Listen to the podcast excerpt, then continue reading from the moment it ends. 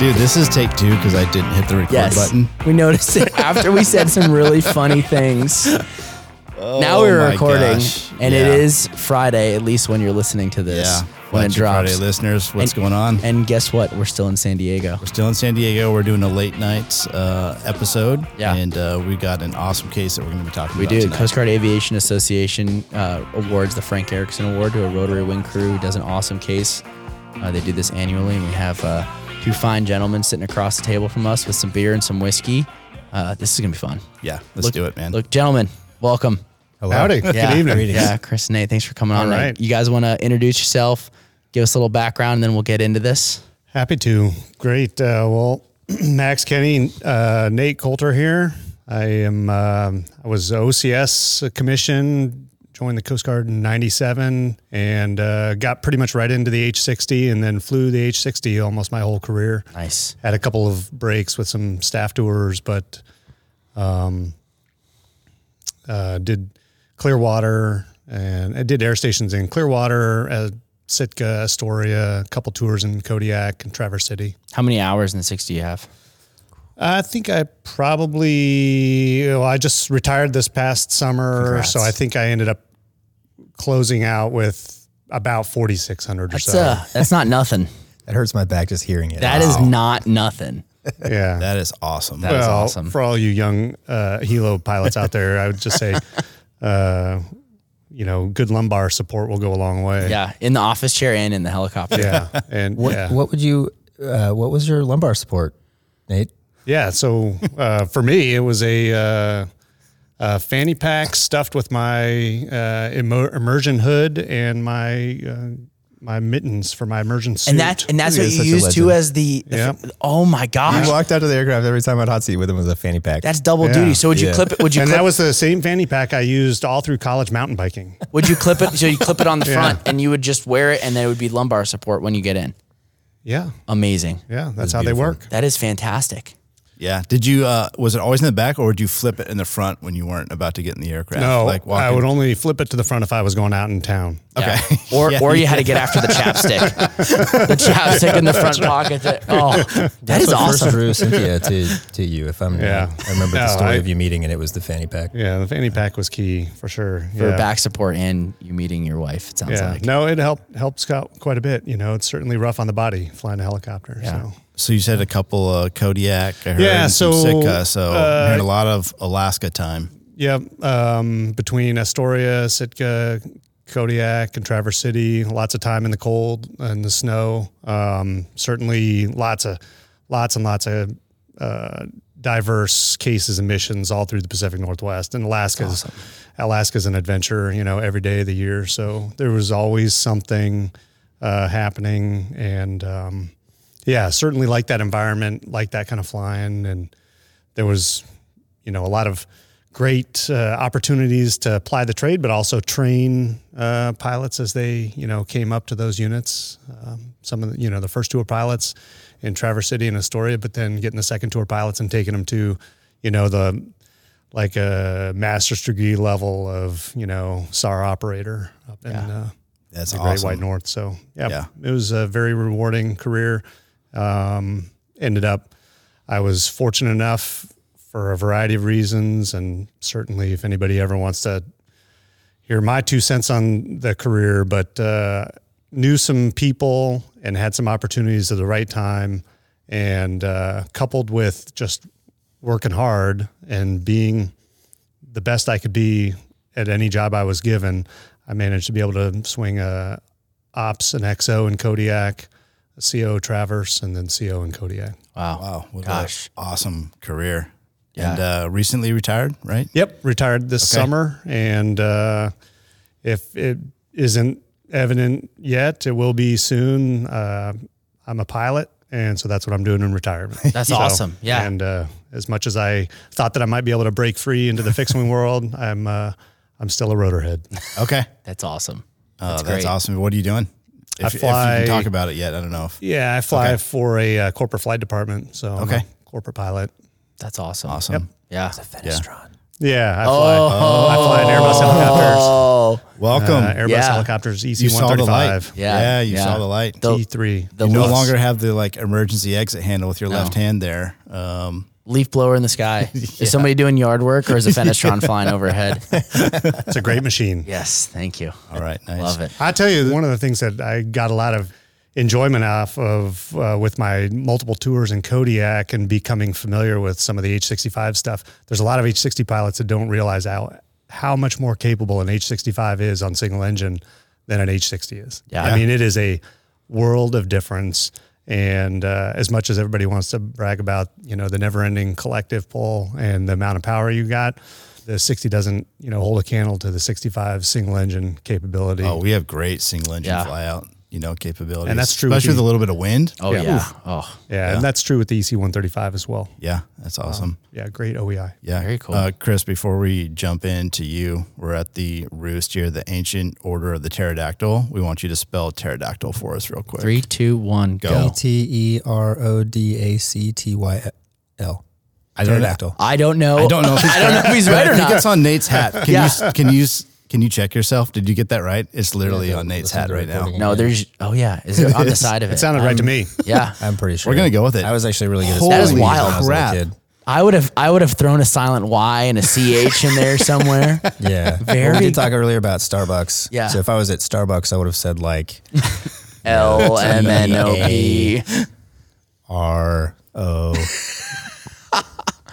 That was with such calm. I thought we were gonna get him on that I, one. I did too. Oh, That's awesome. No, like middle Yeah. school spelling bee champ here. So I. Okay. yes, sorry. Wow. Picked the wrong dude. We really did. or the We right did. dude. Let's I don't go. know. Yeah. Yeah. Well, Awesome. Chris, welcome, man. Listener. Yeah. Thank Tell us you. a little bit about yourself. So Thanks for to coming be on. here. yeah. So just really stoked. Thanks for the for the invite and the whiskey. Um, Of course. my Coast Guard background is fairly short. Um, I, I don't know if I'm supposed to talk about what I did before the Yes, Coast Guard. please. Yeah. Please. Um, of course. I went to flight school on my own in uh, Washington um, in in college. Uh, when I tried to join the Coast Guard many different times, um, and it was right after the sequester, so a little bit tough transition to get in. But uh, did uh, commercial private jets when I was. Uh, I worked out of Colorado and Idaho for four years, flying a variety of fixed wing um, turboprop and jet aircraft. And I had my helicopter license as well. So when I got into OCS finally, um, I went straight to flight school after that, and I was uh, very fortunate to get through flight school quickly, which right now is. I have so many questions. Did, was flight school just a breeze for you? It was a great time. Are you kidding me? It was an awesome time. The T6 was the most fun I've had. It was, it was the Ever. most I've thrown up and the most terrified I've ever been. So, blast. oh my gosh. Because it was, I was flying a jet right before Yeah. OCS, so it was And a little bit slower. you were was the same instrument rated and everything too. And it was just like, yeah, can I show you some things, sir? Like instructor, like let me let me I teach did you up not. That would have been very unwise. I Yeah. at least was smart enough at Did like you- did you- 25 to know that. But did you tell them? Did you did like did your IPs know that? I didn't tell my helicopter. So the first question, I wouldn't lie to anybody, but when Yeah. I first showed up to primary, the instructor was like, "Yeah, any previous flight time?" And I was like, "Oh, a little bit. You know, I have thousand I have some hours. ratings or whatever." And he was like, "Okay, how much time?" I was like, uh, "Like seventeen hundred. I was like, "Oh, He's like, you have more flight time. than I Okay. do, Yeah. probably." Uh, And so then in advance, though, my instructor never asked, and we went out and. The first day, you know, the, Yeah. of advance, you're supposed to like maybe you can hover in the box. oh, I today. remember that Like, well. maybe it's If terrifying. you're lucky. And so I had, it had been a while since I'd flown a helicopter. So I wasn't like Chuck Yeager of helicopters. Yeah. I wasn't Nate Coulter, but I did, um, I did pretty well. And he was like, oh, okay, let's go do other stuff. And uh, we ended with like, we did a couple fold down autos. Yeah. And I basically, cause it's, it flew exactly like the R22, Yeah. the TH57. And so I was like, this is familiar, you know, and again, not perfect, Yeah. but we were out there doing full out autos and we, we land the second auto and he's like, Huh. just like puts his gloves down and he's like, okay, what's going on? You tricked me. yeah. And he's like, "Do you have flight time?" And I was like, "Well, yeah. I mean, you didn't ask, but you're, yeah, Yeah. I got it. yeah." He's like, what is this undercover boss? Like, Yeah. are you actually the wing Yeah, commander? Hello, Exactly. The I am. I am Yeah, Admiral Chris. You're not doing so well. yeah. So he was like, "Oh, that's awesome. That changes. That changes a lot." But That's uh, wild, It was fun. man. It So was all so that. fun. so And I why got to the- skip a lot of instruments. Which Why the was- Coast Guard? I mean, Uh, everyone seems like they're leaving to go fly for the airlines or for EMS. It's what I wanted to do since I was like nine. Nice. I mean, my mom can tell you, like when I was a little kid, I wanted to fly helicopters. I wanted to be in the military in some form, but I didn't want to like blow stuff up. So this was it, you know, picking people up, Yeah. That, um, like That's doing, awesome. doing medevac. So it, it, I've been trying to do this for a long time, and that's why I was so frustrated to not get in right away. But yeah, I mean, don't. That's so wanna be anywhere awesome. That that is a that's and- cool. Yeah, not to jump ahead, but you just got to A- ATC Mobile, right? Correct. Yeah. So like, I feel like um, just hearing your story, my favorite flight, um, giving students at ATC, and I don't know if you guys do it in the 60, but in the 65, we give them a, a right seat kind of hoisting fam is what we call it. Yep. And um, it's my favorite because you will have students that come through. They're like, from the time I was nine years old, I knew I was going to be a helicopter search and rescue pilot for the Coast Guard. And to see them, like, you know, you go through flight school, but when you are actually in a Coast Guard helicopter and you're behind this boat and there's rotor wash coming up and hitting you in the face, and I'm like, hey, and they're like, what? And they look over and, they, and I just pull up my camera and just like Yeah. quick shot and just the biggest shit eating grin from They're ear to ear. so is much like, fun. this is Yeah. this is awesome and it's Yeah. inspiring for someone who's been doing it for a while Yeah. to see you know like young generations coming up like yep I, this is a 20 year plan that I've been on and have set my eyes on and that's cool to to hear you and hopefully like you'll be able to you know experience that you know teaching the young guys so Oh, that's yeah. awesome Yeah, it's been the, that and like the Dayland ones are my favorite flights. Yeah, where, like yeah. those are fun, time too. people Yeah. have wanted to fly an H60 forever, and they just Yeah. like pull the collective. Like, yeah, I just like scream over the radio. Big iron.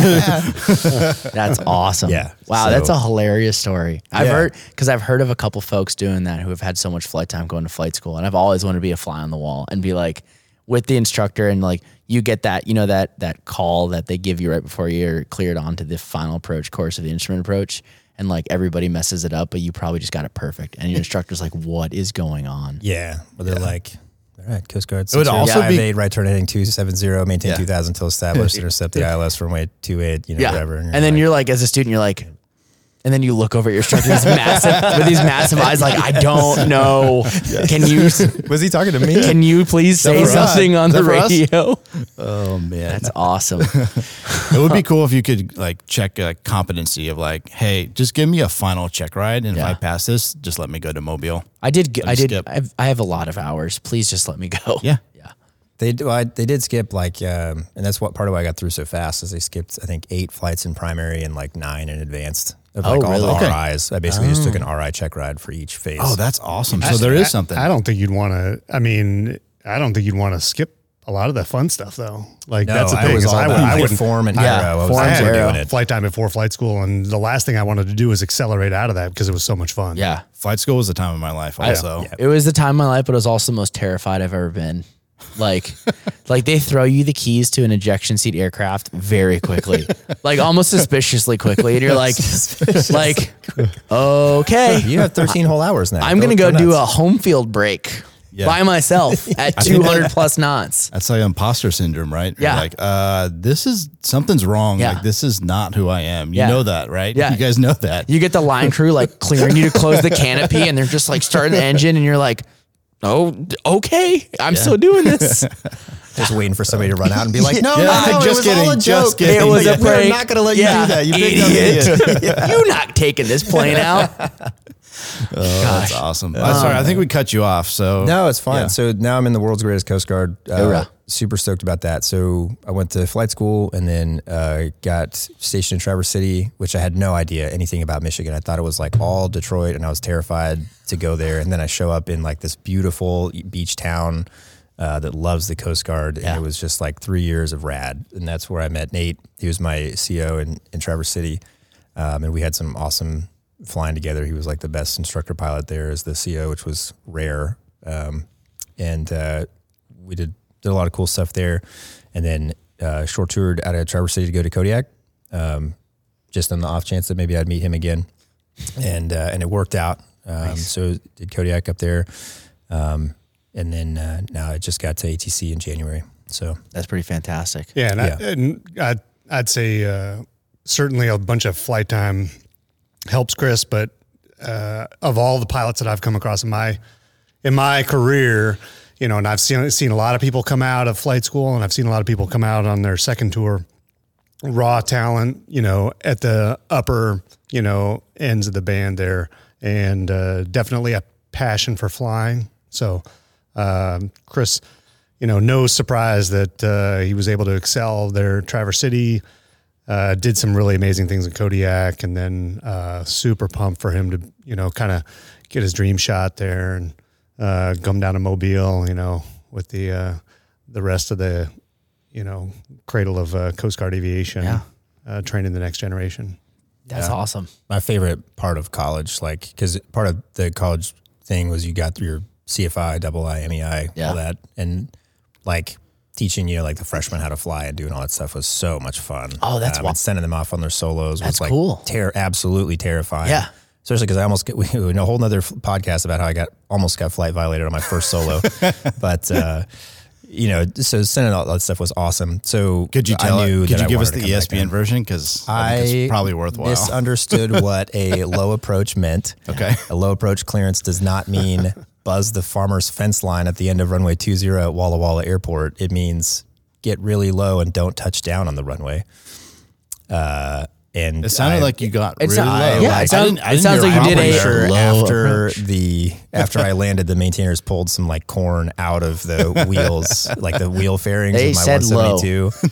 and I was Tower called me on the radio. I was like, Cessna 83607, you were supposed to do a low approach only, you know, like get off the runway and call Oh, so you did land. immediately. Oh, you I landed. landed. Oh, okay. Oh, I I thought you just buzzed the corn tops. I did that and then I landed. Oh, okay. okay. I just Not put the it together. appropriate time Yeah, to yeah, land. yeah, yeah. They meant like low approach. So, I said yeah, low approach. if you only. didn't Approach to land, you'd be landing. good. if I hadn't landed and I just like buzzed this guy's Gotcha. field and like took the head off of his scarecrow, I Yeah. would have been fine. Yeah. I'm But I tracking did now. all that and then I landed. That's awesome. Uh, and then that was like I was supposed to do like ten landings on my solo, and she called me after three and was like, "Call the tower, you're done." Like, oh, well, that was my aviation career. All thirteen hours, but I'm, I'm done now. I ain't got it. That so it also- almost ended before it even started. Yeah. I shouldn't even be here really. No, you are though. yeah So that's awesome. That's why I knew I wanted to come to ATC. Was that flight instructing? Would you would you do the would you hold the radio the ground on the on the ground and talk to the student or were you were you No, we didn't hands have off? like the fancy. yeah. No. Yeah, I remember. I remember for when IFS, I, I was up and in the downwind, my instructor, I hear him on the radio. Goes, "Hey, you're doing good." I was like, "Now's not the time.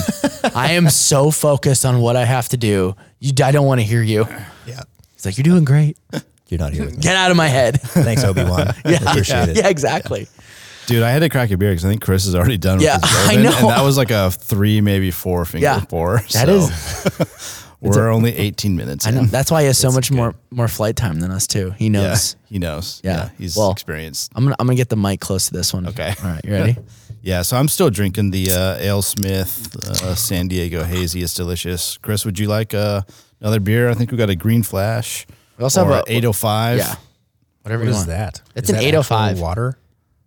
The no, so th- it is in. I am carrying around a box of the liquid death sparkling water, but there is beer inside of it. Oh, I'm all about yeah, that. yeah. There's there, Yeah. there's alcohol. I thought it was water, and I was no, like, no, "That's a no, very clever packaging for beer." no. It is water. Yeah. I do also like have a Topo water. Chico water if uh, anyone would like some Yeah. water. That's not Kenny approved though. No. Yeah, No, it's I'd good. take one of those. yeah. Go for it. Yeah, I got the uh, I got the 805 here. Um, it doesn't say like actually. Let's see. Born in the California Central Coast. That's rad. um, but it doesn't say what kind of beer. It's like a light beer. It's tasty. Yeah. Yeah, it's you a can very crush drinkable. these. These aren't Yeah. Kenny approved. Yeah, do not recommend. Yeah, I know. Yeah. Just 4.5%. You might as well be drinking this Topo Chico water. Once again, thanks guys for coming on. Um, kind of just walk us through what was happening that day, where you guys were, and we'll just kind of walk walk through it. Can you tell them that it was after the biggest storm in Alaska, like the last Oh, 59 years of Alaskan history? Yeah. Um, so out of Kodiak, we seasonally will send a couple helicopters up to the Arctic for search and rescue and a whole bunch of other stuff that pops up. You know, anything that you do, you know, below the Arctic Circle in the summertime, you start doing it above the Arctic Circle. So, um, we've been staging over the years out at different uh, locations, and uh, currently, or at the time, it was Kotzebue out of a National Guard hangar there, and so we had two 60s up there for about four months, and do the kind of typical two week rotations. Um, there had uh, been a typhoon, um, Merbok, I believe is what it was called, and um, it was kind of the remnants of it were moving up into the Bering Sea, if I remember right. And they were saying that it was about the uh, biggest storm in the Bering Sea in 75 years. Holy cow. And so we had spent a few days just trying to get ready for the storm at the facility because we, uh, at the Kotzebue airport, our hangar is on pilings over the water.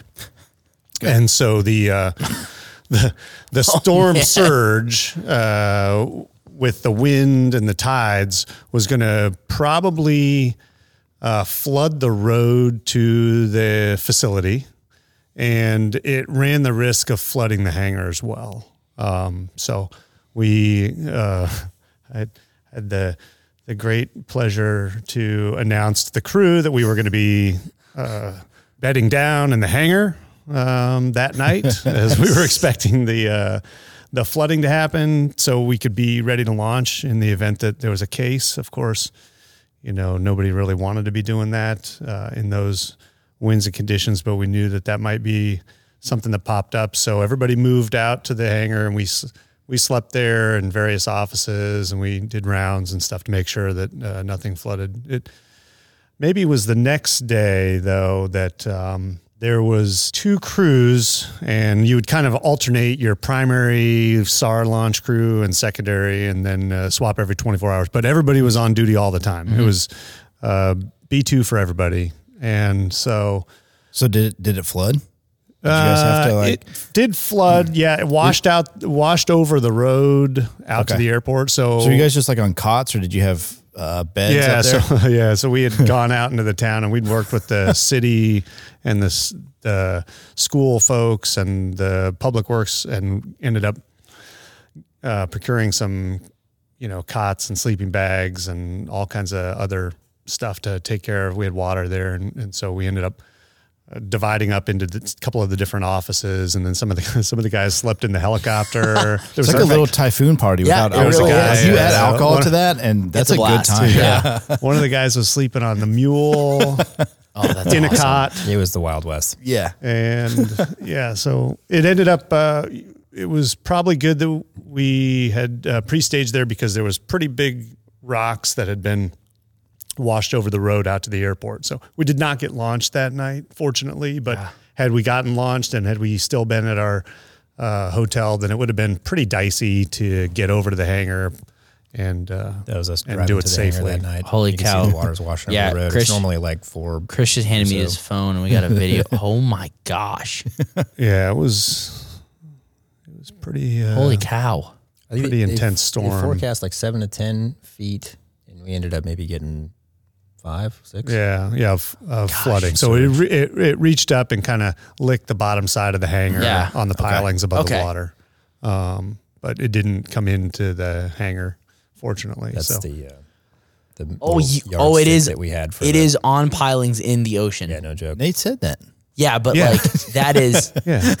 I he doesn't believe that. me after the Lee yeah. Erickson thing. He's like, I'm not. Yeah, I don't. Yeah. You guys yeah. That is holy cow. Yeah, well, not it, a lot of buildable land out there. It passed the uh, the structural test, though. It sounds yeah. like with this storm. So, so maybe it was two days later that we were back on the primary crew, and we'd been doing a bunch of flying VIPs around and flying uh, damage assessment flights and uh, taking folks around, you know, to all these remote villages and making sure that you know a number of them had damage to their seawalls and their um, you know their boat basins. They don't really have a lot of marinas there, but areas where they launch. Then maybe yeah, a couple days later, I think we were probably the primary crew and uh, hanging out in the hotel, and I got a call from the ODO. Um, or perhaps it was the uh, person that was the acting ops officer. So at the time, our acting ops officer was an 04. And you can imagine how happy the 04 acting op officer ops officer is calling the skipper there, you know, to kind of do his job. And he just did a fantastic job. His name is Zach Vocek, and he really was kind of a linchpin to our risk management of the case yeah. for the next 24 hours. Um, but he called, and uh, I think that we'd gotten alerted there's a case that was popped up, and then the text messages started to bounce between all of our deployed air crews, like, "Who is this? You guys? Is this us? Who's going to take this case? Whatever." And I think we've looked at the clock and everybody kind of settled on like this looks like one for you guys and so i called chris and i said whoa i think this one's for us and John and Ryan had flown, I think, 3.2 of storm overflight that morning. So they were yeah they were in the They were done. They'd were gone maybe out to the Diomedes or maybe down to Nome, but um, it was time to, um, yeah, just start looking at the weather.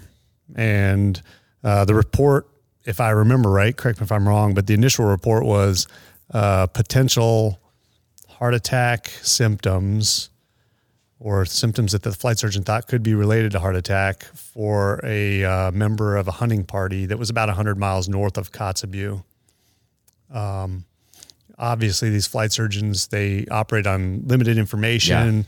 They're doing text messaging via their you know inreach uh, The hunters, the hunters were. yeah they're they're trying to send information through their established contact which is maybe a spouse or a friend Yeah. who Their then wives. calls the rcc or calls somebody else who then calls a flight surgeon and then they kind of get The telephone game. telephone you know, game the flight right? surgeon is obviously worried about, you know, kind of the CYA for them. Yeah. You know, and so you can see how it could easily ramp up. Is this um Yeah. is this a normal call that you guys would Oh, get? yeah, Like, absolutely. hey, inland hiker injured. Okay. Yeah. Uh, 100%. This is what you do in the Pacific Northwest. Yeah. Yeah. You're stationed in Astoria, Port Angeles. You just had Dan Leary. You know, he talked about one of these things up on Hurricane Ridge. Yeah. The uh, uh, Sitka, Kodiak, this is, this is the world as you live in. So uh, the word was potential heart attack.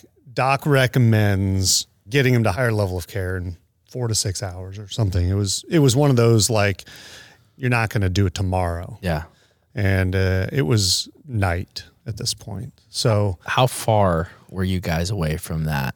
the reported location was 100 miles, Okay. and the comms were indicating, and I don't know how they got this, but they were indicating that they were in a cloud or they were in fog or they were in zero zero weather is what we understood initially and it was kind of a you know I, again part of the telephone game you don't really know you know like that Forrest Gump line right so like a box of chocolates you really don't know what you're going to get Yes. uh, and that's true with every case Yeah. and that's the beauty of being a Coast Guard aviator That'd so be a great patch, by the way.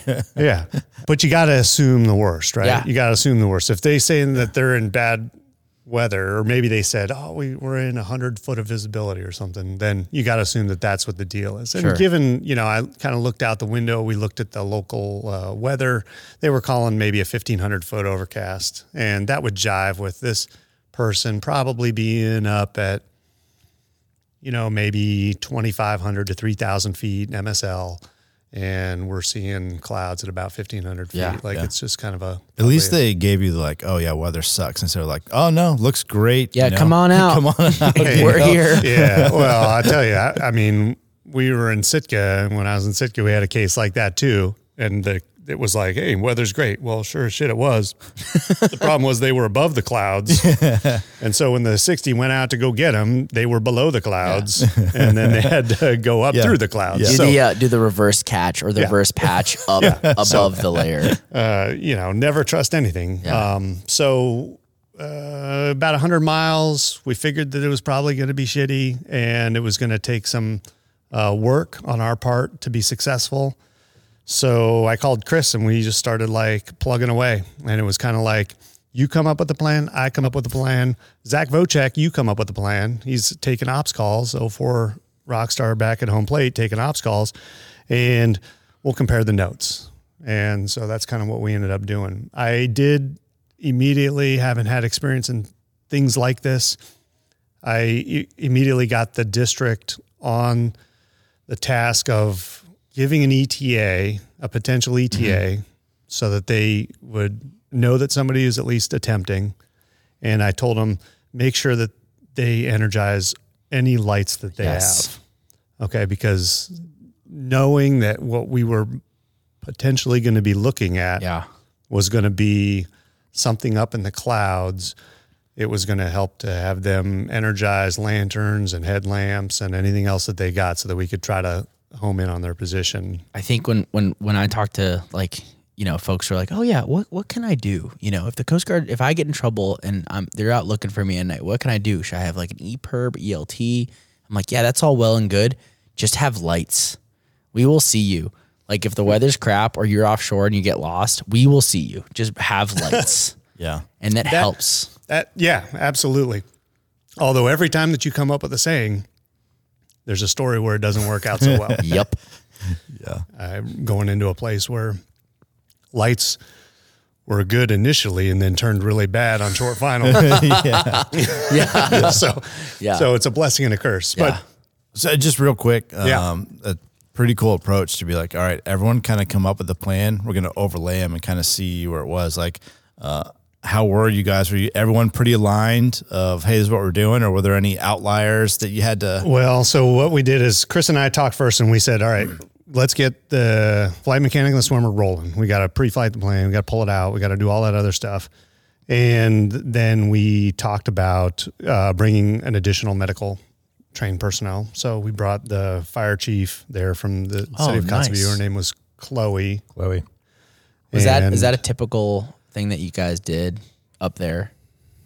No, I wouldn't say typical up there, but again, with my experiences, there's just things like, you know, that you've found worked out. Yeah. You know, Yeah, I mean, there's wow. times when I'll, um, I remember doing a case out of Astoria where it seemed like a good idea to maybe swing by and grab some like SAR guys Yeah. somewhere. And we coordinated to have them pull off of like to page out some dudes. Yeah. Have them drive out a highway and find a big open area. And we met them there and we hoisted them up into a helicopter and we used them as That's part of awesome. our search effort. So like there's that, that's what, Yeah. I mean, again, that's Coast Guard aviation. That's what you're doing. Yeah, and, absolutely. and as you're operating in these areas, you're filling your toolbox of all these little things Yep. that you're like, oh yeah, no, I did this once and it worked out really good. So that was kind of the thought there was like, hey, um, if this guy's really having a heart attack Yeah. and we've got somebody who's local here Yeah. and they're willing to go fly with Yeah. two chuckleheads like us, then why not? So I like- didn't know what they were getting into. At And then the yeah, right. And then higher level qual like they're probably paramedics too. Yeah, she was a paramedic, That's and awesome. actually, uh, once we met her, we ended up finding out that she was uh, she was a Navy veteran and Oh. had been a medic in the Navy and had just a ton of expertise and Yeah. stuff. And pumped to go fly probably. Yeah, so we uh, got everybody rolling towards the hangar, um, and then what I like to do is hand out tasks, and then we're going to revisit this in 15 minutes or whatever. Like give people breathing room rather than nickel and diming them with a bunch of calls. And we said, all right, we'll talk at the hangar. So we got to the hangar, we looked at it, and we both kind of looked at each other and said. Yeah, this looks like it's going to suck. oh boy. You know, of course, we didn't say that in front of the in front of the flight mech and swimmer, uh, but we kind of looked at each other, going, "Oh, well, I don't know. This doesn't look good because there's mountains higher than where we're going between us and that location. we think a red we have an idea, but I mean, you can't get from here to there without going into the clouds and going through mountains. So uh, we kind of sat there and compared notes and had come up with something similar, right? I mean, As far as routes. yeah, I mean, we kind of looked at and we said, well, we could approach it, you know, from the left, probably not from the right. We could go up and over, let down to lower train on the north, and then come in backwards. But we didn't worry about gas. Gas was good. Yeah. Uh, we worried about icing certainly because there was icing in the area, and uh, it turns out when we did get on scene, it was snowing pretty hard, and we did build ice on the way out. So that was certainly something that we were thinking about: stay low, stay visual as long as we can before we pop into clouds and start doing crazy pilot stuff. So how was the weather at the airport? At Cots, beautiful. Was it okay? Yeah, so at least you're like, Like okay, we can we can take off. 1500. Yeah. Okay. fifteen hundred foot overcast with Yeah. ten Yeah. miles of viz. Chris, like what was going through your head yeah, at this point, kind of going over the the game plan? Um, I was I was pretty excited. I was ready to go. Um, I, we ended up like sitting in the aircraft. We you know we did the brief with everybody, and uh, we ended up sitting in the aircraft, and everybody's in the aircraft ready to go. I'm strapped into the right seat, and uh, captain uh, at the time ends up just like talking on the phone for what felt to me like 45 minutes. like I'd never been more pumped. Like, all right, here I came to do SAR. Like I'm gonna last. gonna do this, do or are we SAR. gonna sit around and talk He's about talking it? to Yeah, AOPs let me go. for like, yeah, I think he's reading him an entire cookbook. Yeah. Like, he's giving him everything. So uh, I just remember very clearly being like, what am I? What am I missing that Yeah. Nate's talking to you know AOPS for like what felt like an eternity to me because I was just ready to go. Like to me, there's only so much planning you can do until you like who's it that said like uh, the first plan never survives contact, or I think it was maybe like Yeah. Mike Tyson. That's like everybody's got a good plan until you get punched in the face. Yeah. like that's kind of how just- You're is. like, you're like, you- punch me in the face. Let's yeah, let's go frickin' get punched in the face Yeah. already and find out what we're dealing Yeah. with. I was a little less uh, Yes. excited to go get punched in the face. I gotta admit, I Yeah. So That's uh, four thousand H60 hours. Again, yeah, like, kudos to our AOPS at the time. He's on 05 now, but uh, Zach was like, I didn't call him back. Um, and basically, I got word through the maintenance crew. He had called and he's like, like the cabin's not taking off till he calls me. You know, I Oh. mean, this is what we do. Coast Guard Aviation. You know, we're professional risk managers. I would say I would put professional risk managers above pilots. Okay, if you're a professional as a risk manager, whether you're the 06 or you're the 02, then you follow your process. And um, you know, if you're the 04 AOPS and you're taking calls on a shitty night where the 06 is going to go do something, then you you do your job. And that's what he did. He said, You're not taking off till you call me. And he sent me a couple texts kind of the same. And so we got, and I was kind of, we had a plan. We knew where we were going, but I, I called him. I Good, pulled- good for him. I, I pulled you it out. Like that's not always. It's uh, easier Yeah. said than done. it sometimes, really is. right? Um, and if nothing else, it made you guys stop and th- and Yeah. think. Yeah. Right. It wasn't just like Well, oh, it made we're him going. stop and think like, Yeah. what the crap's happening hell? out there? Because he's got his helmet on in the helicopter. But I, I, we, Zach and I went through it and we looked at it. and We go. I said, I said, hey, this is what I think, and he said, okay, because he had planned it out too, and he's like, hey, I think you go up here and you do this and you make this turn, and then you're going to hit the Ipewik River and you're going to do this, and he's like, but then it's going to get bad. and I said, yeah, that's kind of what I keep coming back to. It's going to get bad at this point. And he said, yeah, I think like, what are you going to do? So he asked me, he said, what are you going to do? Yeah. I said, well, I'm, I'm probably going to end up, I'm probably going to end up having to hover up the side of the mountain in the cloud. And um that's probably what we're going to end up doing. Yeah. And uh, what we'll do is we've got a couple places along the way where we can set some decision gates and decide whether we're going to go or not go. We can turn around. We can bug out to the west. We can drop down over lower terrain, um, and we can give up at any point in time. You know, uh, survival school instructor of mine from Sitka back in the day, Doug Jensen. When in doubt, chicken out. You know, if we don't think we're going to survive this thing, then chicken out and try something else or try another day. So uh, Zach and I talked about it, and we pretty much agreed on how was probably the the least risk version of doing this case. Yeah. And I'll say at the end of the day, we got back, you know, after the case, and I called him, and you know, So before you said- before you get into that, um, well, I'll say he he said, "How was it?" And I said, "You know what we talked about." He goes, "Yeah." I said it was a little bit worse. Yeah. He goes, "No." We got punched in the face. so No. hard. Then Oh. I eventually got off the phone with him, climbed in, I apologized, and uh, we started running checklists. Yeah. Um, is getting into a cloud and then um, basically climbing up a mountain in a hover. Is that normal for you guys? Is that something that you talk about and that you train and you're like, okay, this is this is not a normal thing, but this is not completely, you know, um, unprecedented that we're going to go do this and this is our probably our plan. Well, I mean, we're helicopter pilots. We hover with visual references. Yeah. Yeah. Um, And We I, I only do ask that all 'cause, the like, time. You know, Um, you, you talk to someone in Traverse, and like their definition of icing is way different than someone who's stationed in Miami or Clearwater. Like, Yes. yeah. So, what's your definition of icing? You know, Um, and so for yeah, someone that's in Savannah, Yeah. like it's yeah, cold out. Don't go in the clouds. Oh, okay. Yeah. Oh well, it's it's you know forty degrees. It might be it might be icing, and you're Yeah. like, no, it's icing when you see large chunks of ice accumulating on your helicopter. Yeah. Then you know you're you're in icing. Um, but at the same time, you're like, yeah, someone that's like, you know, in Miami's like, oh, lightning, yeah, we, we could probably get through this one, Yeah. no, no problem, Yeah. you know. No, I, I, I've run a lot of ORM checklists, and I'd say we probably evaluated this one as high risk. Yeah, I mean, there was parts of it that were low risk. Yeah. I mean, take off from the airport in 1,500 foot ceilings and 10 miles of vis. That's pretty low risk.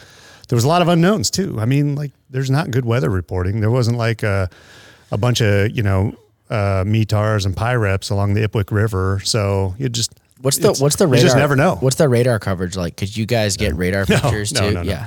no, there's no, there's no, there's no nothing of use. Yeah. What I would say. Yeah. It's your understanding of what a uh, surface analysis chart is, what your experience is in the operating area, and um, yeah, your evaluation of on-scene conditions. I mean, like that's pretty much the only thing of value. Yeah. During the day, you might be able to get some help out of the weather cameras. okay, yeah, You can tell whether or not it's like a big, flat, homogeneous cloud base, or if it's broken and Yeah. puffy and here but not there. yeah. All right, so you guys, you guys take off from from Cots. You're heading out. Like, well, where was like your first like decision gate of like, all right, here we are. Like, if we can't see, we're gonna turn around um, and start walking through those decision gates that I'm assuming you guys kind of set for yourselves, Chris.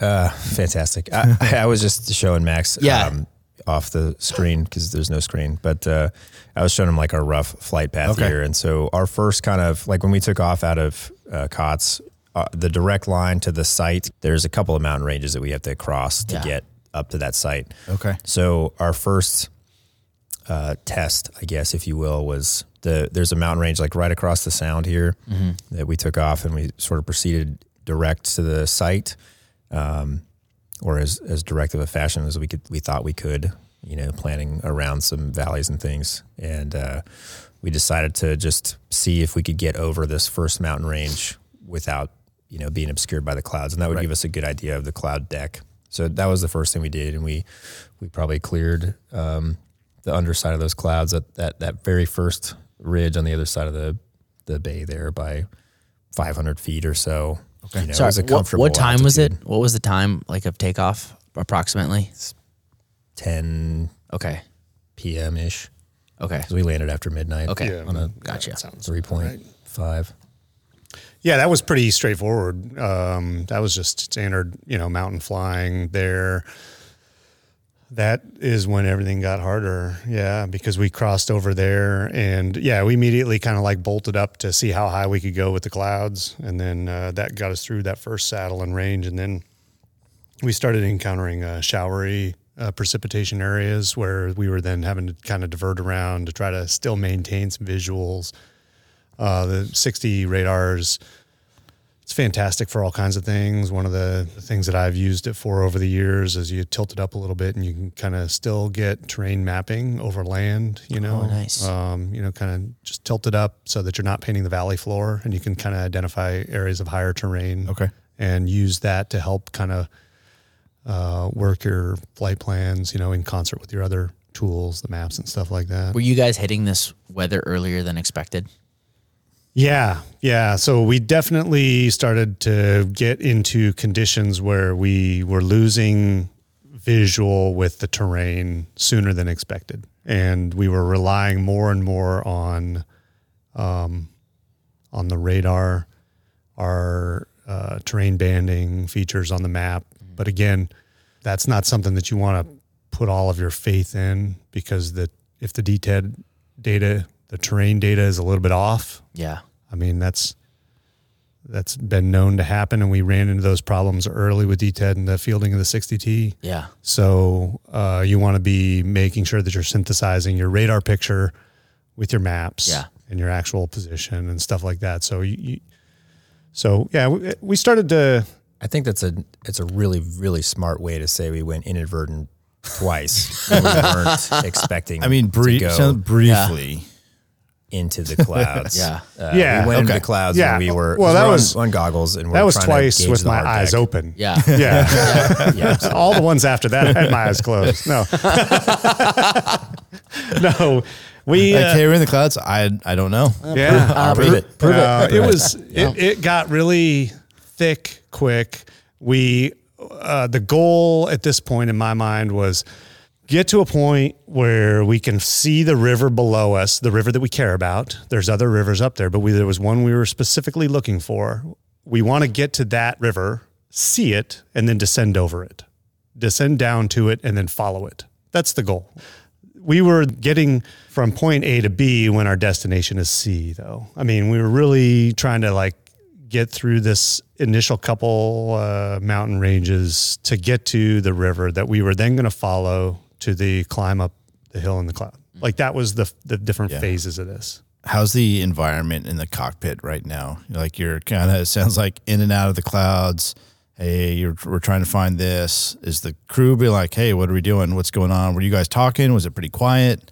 There was a lot of discussion between Nate and I. So we had, um, do you guys have terrain banding in the 65? Do you know? We do. That? Yeah. Yeah. So we had terrain banding up, um, which we talk about. Which we just got too in the. Echo, which Yeah, is, it's- I mean, yeah. I mean, like I'm thinking of this case, and you're like, man, what a great, like, yeah, I'm not gonna primarily navigate off of it, but man, what an incredible SA builder of like Yeah. where we are, and then looking, being able to look at the iPad and be like, yeah, here's here's where we're at, and I know at least that, yeah, I'm not gonna smack into a ten thousand foot mountain. Yeah. I think Nate had synthetic vision up on his iPad. Is that correct? No, I thought you no, I, I, that was a, um, we got about halfway through the case and I said, I should have had synthetic vision up. Oh, Yeah. Uh, Yeah. I did say that, but uh, I'll tell you as we progress in the case, and I, I don't want this to take three or four more hours, but I'll tell you, as we progressed in the case, we became, uh, we got to a point where we were fully saturated, and to add in anything was impossible. Um, it would have been impossible, and we uh, to stop the thing that we were doing at that moment to add in one Yeah. more tool. So like that's something that is uh, that escapes people who and escapes us in the Monday morning quarterback version of this case is, hey, why don't we just add? Why why didn't we look at it synthetic vision? Well, there was a point where, I mean, I I seem to recall a point at which looking over at Chris, you know, and there was no like taking his eyes off of Yeah. The outside. And for me, there was no taking my eyes off of the terrain directly in front of me that I was painting with my searchlight or whatever. There was Yeah. no like, hey, Yeah. yeah, why don't we do this? Yeah. This is a great new strategy. No, Yeah. we're I, I don't have the bandwidth to We're in remember this which strategy. button to hit right Yeah. now. That I've, I've You been there. seven. for sure. about like the seven. Uh, for me, it's- that you for can me, it's less, but yeah, I've round been- school. It's like we hit our seven. Yeah. quick. Yeah. Yeah. That so we ended up going up and uh, picking our way through various inadvertent IMC episodes and terrain and using the tools that we had to get us to a point where we were hoping to be able to see a river. And sure as shit, we did. There it is. Found it. Gosh, it feels good to see that river Chris? too that you were looking for. That was so exciting. And then I said, brought it to the hover. I said, "Oh my gosh, I see the river. I'm coming down." And he goes, "Shouldn't you be turning right?" and then I started a corkscrew descent to the left for about 720 degrees, as he was like, "What the crap is happening?" Three because lefts we do really make a right. Yeah. We did Yeah. want to go to the right, but I couldn't see anything to the right because he was sitting over there. Ah. what were you doing, man? Could you move out of the way? I was- my fat head was just in the way. Ridiculous. Yeah, bad navigator, really. Yeah. Gosh.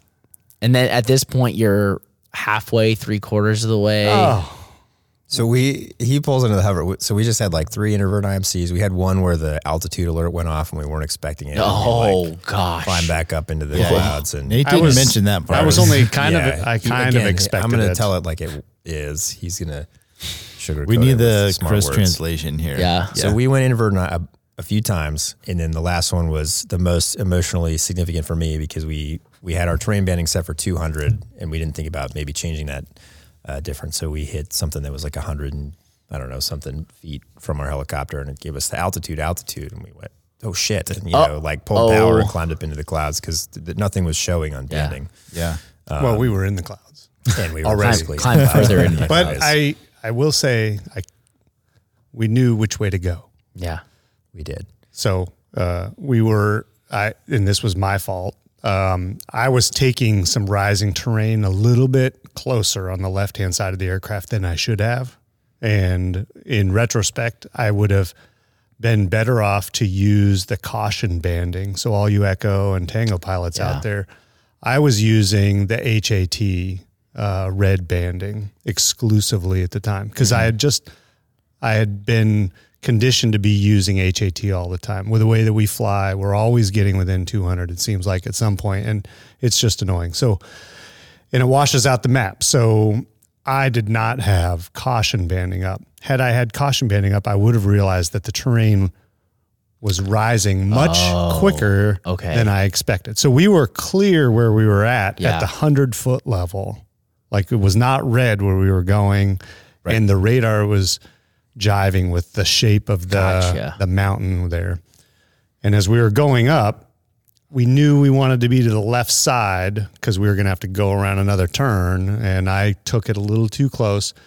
I saw some trees go through the chin bubble about 150 feet below us, and that's when we got a uh, altitude altitude call for um, the 200 RADALT. Even though my 200 caution banding wasn't on, so if Yeah. that makes sense, Yeah, yeah, yeah. all y'all out there, like that was a I'm piece still of sucking some technology. seat through the old bunghole. Yeah. Oh, yeah. You know? yeah, no, I felt confident that we weren't going to hit. he was confident. It was out of his chin bubble though. Yeah. So I'm over there like I mean, reading my map. Yeah, and all yeah, of a sudden it was goes it was Ruh, ruh. it was a uh, I, I wasn't using the automation all the way to the best you know extent. I Yeah. if I would have put on that caution banding, I would have seen it. Oh, I would have adjusted the route a little bit more to the right because it was just sharply rising. Yeah. So, like, could you see just a little bit of terrain? No. Okay. No, all, all I saw was as we got the call for the altitude was some trees in the chin bubble. Again, 150 plus feet below us. Yeah. But uh, it was not pleasant. But I knew that a slight jog to the right was going to correct it. Yeah. Yeah. Okay. Yeah. So, So this is like I don't know, 45 minutes in. yeah. It's it's 100 miles away. So Yeah. normal flight that we should be almost there already. Yeah. So Maybe Nate half. brings it into a hover it over the Ipewik River. Um, we circle down and like take because it was right after that where I completely inhaled the sea cushion. Nice. Um, you know, I was convinced we were dead at that point. So he brings it into the hover expertly with the left turns, and uh, he's like, "All right, sweet. How how far? How close are we? Like, in, you know, like we should be right there." And I look. You're way down at the wrong. You're way, and I'm like, you're way off. You're off way off. altitude. 40 Altitude. miles. You're- 40 miles away. So Chris remembers it so that we- way. Yeah. We were because we had to like you could see here like Yeah. the candy cane shape that we had to take to get up there. Yeah. So we had to go way northwest of the point. Uh, and it had already been a very stressful, like, I don't know, 30, 40 We're minutes. at, we're at maybe Are we there yet? Are we there yet? Exactly. Are we there yet? We're maybe miles. at a somewhere between 50 to 100 foot uh, transit up the river. Um, and it's pretty tight. Yeah. Like it's tight walls on the sides and lots of meandering. And so the way that it was going down was I was able to see pretty much kind of right in front field of view. And I was, you know, working the searchlights, controllable searchlights and floodlights and doing whatever we could. And then uh, I could see the left turns pretty good on the left hand side of the aircraft. You know, I could see that I was clear to turn. But as you know, periodically we would go through clouds as we were. So it was kind of like, oh, puffy cloud. Hopefully it'll end. And then in the mean meanwhile, the Hopefully it's terrain would rise between the meanders of the river. And then if there was a right turn, then we were just imagine you're watching the rally car uh, series where you've got the guy on the right who's like right turn three seconds down, left turn Yeah. three seconds down. Yeah. And uh, that was the that's how it was working between us, and Holy it cow. sounds exceptionally hazardous. That's but how he likes to imagine. Sounds it. like Hunt for Red October what when was- they're like going through the Yeah. canyons. That's you know? exactly what I'm picturing. So that's How did kinda, you know? And and as I would I would we would get to a point where the the river would meander off to the right. I would say, "Can I turn right?" And then Chris would say yes, and I would turn right, and I'd bank it up twenty degrees, and we'd Can we get a uh, translation? Chris looks like he Again, wants in to give a his translation. mind, I am this fully competent co-pilot that's sitting over there like, yeah, you got it. I've already calculated the degree of this turn. Yeah. You, You will turn make right it. at 27.2 degrees angle Yeah. of bank for, uh, with Give me a standard half rate for standard rate approximately- turn. Yeah, exactly. In for three, 12.2 one, seconds. Hat clock. Go. Yeah. He's like, you clear Stop turn right. I'm turn. like, ah, Sure, sure. yes, sir. Whatever you want to do. No.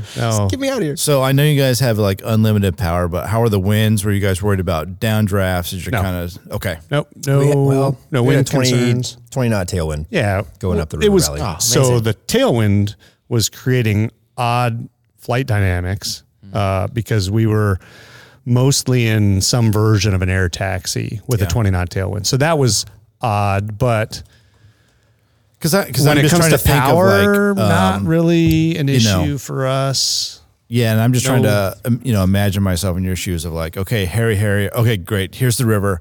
Okay, whew, we could take a little bit of a breath in that, like, okay, worst case scenario, we could like come into a hover and watch this. Well, we talked about we talked about the tree. escape plan all along the way. The escape plan. yeah, It at at one point the escape plan became hover yeah, okay, and then talk. yeah, Yeah. Uh, that was the escape plan, and it was probably hover, talk, find somewhere to land, talk more, then do something. Yeah. like Yeah. that was probably the plan at that point. But no, I mean, power wise, sixty is great So, on that. um, Fuel wise, we weren't too concerned. It was Yeah. mainly just it was flying odd with a tailwind. Yeah. uncomfortable, Up a river valley at night in the cloud. narrow, yeah. yeah. Narrow so valley. then uh, we, Standard. So like, uh, That's your standard RT3, right? so now at 50 this, knots at over the this ground. at this point, uh, yeah, maybe maybe fifty feet between fifty knots, and at times I could dash a little bit. So this is the point. Okay, so after we've gotten into this and we're doing this like hover taxi thing up the river with lots of turns and stuff, this is the point where I said, "Chris, how much further?" Okay, it wasn't right when we got down. He's like, the we're river. there. No, this is the point where I said, "How much further?" Because I was I was reaching um, some pretty significant fatigue in terms of Yeah. like mental like Yes. capacity. So if- if you- and I said, "Chris, how much further?" And he goes, 40 miles. Like I even And just I- the way and you then- said it right now, I could hear like a little Yeah. like defeat Yeah. in your voice. Like, hey, and then I and then I can't do this forever. he paused for two seconds and then he said, "Straight line." Oh, no. 40 miles direct to the point, yeah, not following the river. Yeah. So around. I was, uh, I was, I was a little defeated. Yeah. You know, and there was a, a number of points at which I, I didn't think we were. he- I wouldn't have continued if I thought we were continuing like heading to a smoking hole. We were, but you were at the point where you're like, you know, you're doing something very hard Yeah. and you're not sure how long you can sustain it, but you know that it's not indefinite. Yeah. Yeah. So that I don't I don't I'm want to sound reckless. I'm Yeah. not a all. reckless pilot. I'm No. a conservative pilot, but I would say I was acutely aware of the fact that I probably needed to speed up a little bit if I could safely do so. Yeah. Um, Absolutely. and that's when we kind of like I tried to pick up the pace a little, took some shortcuts across some rising terrain in areas where I thought that I could pull it off uh, safely, and and then we kind of just continued and we reevaluated what our uh, exit strategy, which was uh, various versions of like you will take the controls and pull us into a hover, or I will pull Yeah. us into a hover, depending Yeah. on whether or not I can see anything or you can see anything. That's something that you you got to be briefing in your uh, plan through the mountains. Is like you got to tell me if you lose it, if you lose all. If you lose all sight of visual references in the right side of the helicopter, I need to know Yeah, that. you lose your redundant system at Yeah, that point. because because if you say like, "Hey, I just lost all visuals," then I know now that I don't have the option of being like, "Hey, your controls." hey, here you go. and there's a good chance that I'm about to lose. Yeah. Yeah. So y- that's important to see. I mean, that's what we were doing, and uh, as we were heading up there, That's awesome. Yeah, Chris, you've been you're pretty quiet over there. Like, were you just like, Nate, dude, you got to speed this thing up, man. Yeah. My bedtime is 1 a.m. and we're not on Yeah, track Why aren't we going that? straight 100%. line? Calm, cool, and collected. Why aren't we going time. straight line distance? It's only 40 miles. Why don't we just file IFR? Yeah. Yeah. Thought about just going Well, you, oh, you guys weren't up with center or approach? seven uh, approach into uh, yeah. Yeah, but seriously, like what? Uh, No, I was. were I you- mean, I was pretty task saturated. Just Okay. um, working. We were trying to figure out what the best lighting configuration was. Um, when you're in visible moisture on the white phosphor, it's a little bit more. I don't know Yes. if you guys have experienced that, but visible moisture is tougher on the white phosphor Yes. goggles than the greens. For me personally, so we were trying to find the best way in the cockpit to manage the lighting configuration, and that involved a variety of working with the flight mech, um, uh, using the track beam. We ended up like deciding the amber lens on the track beam was a little bit less, you know, distracting. So, so I was doing some of that stuff, and then I just had my iPad up with the river route, and I was basically just trying to figure out which direction we were going to be turning, and then how much further we had to go. Um, and so Nate flew for another forever, four or five years, I think, and then and then you're still only 40 miles away. we still, you know, it was about twenty more like, miles. how much further? 38.5. okay. Give it to me in percentage. so we flew to, we followed the river as far as we could and basically got pretty close to that, the point that they had given us. And I'm, you know, scanning around and we're looking out ahead of where we're at. And I'm like, I feel like we're, we're a couple miles away. We should be getting pretty close here. And it occurs to me to look up uh, Well, through yeah. the rotor system. We, we, I think we said something like, "Well, what's our MSL?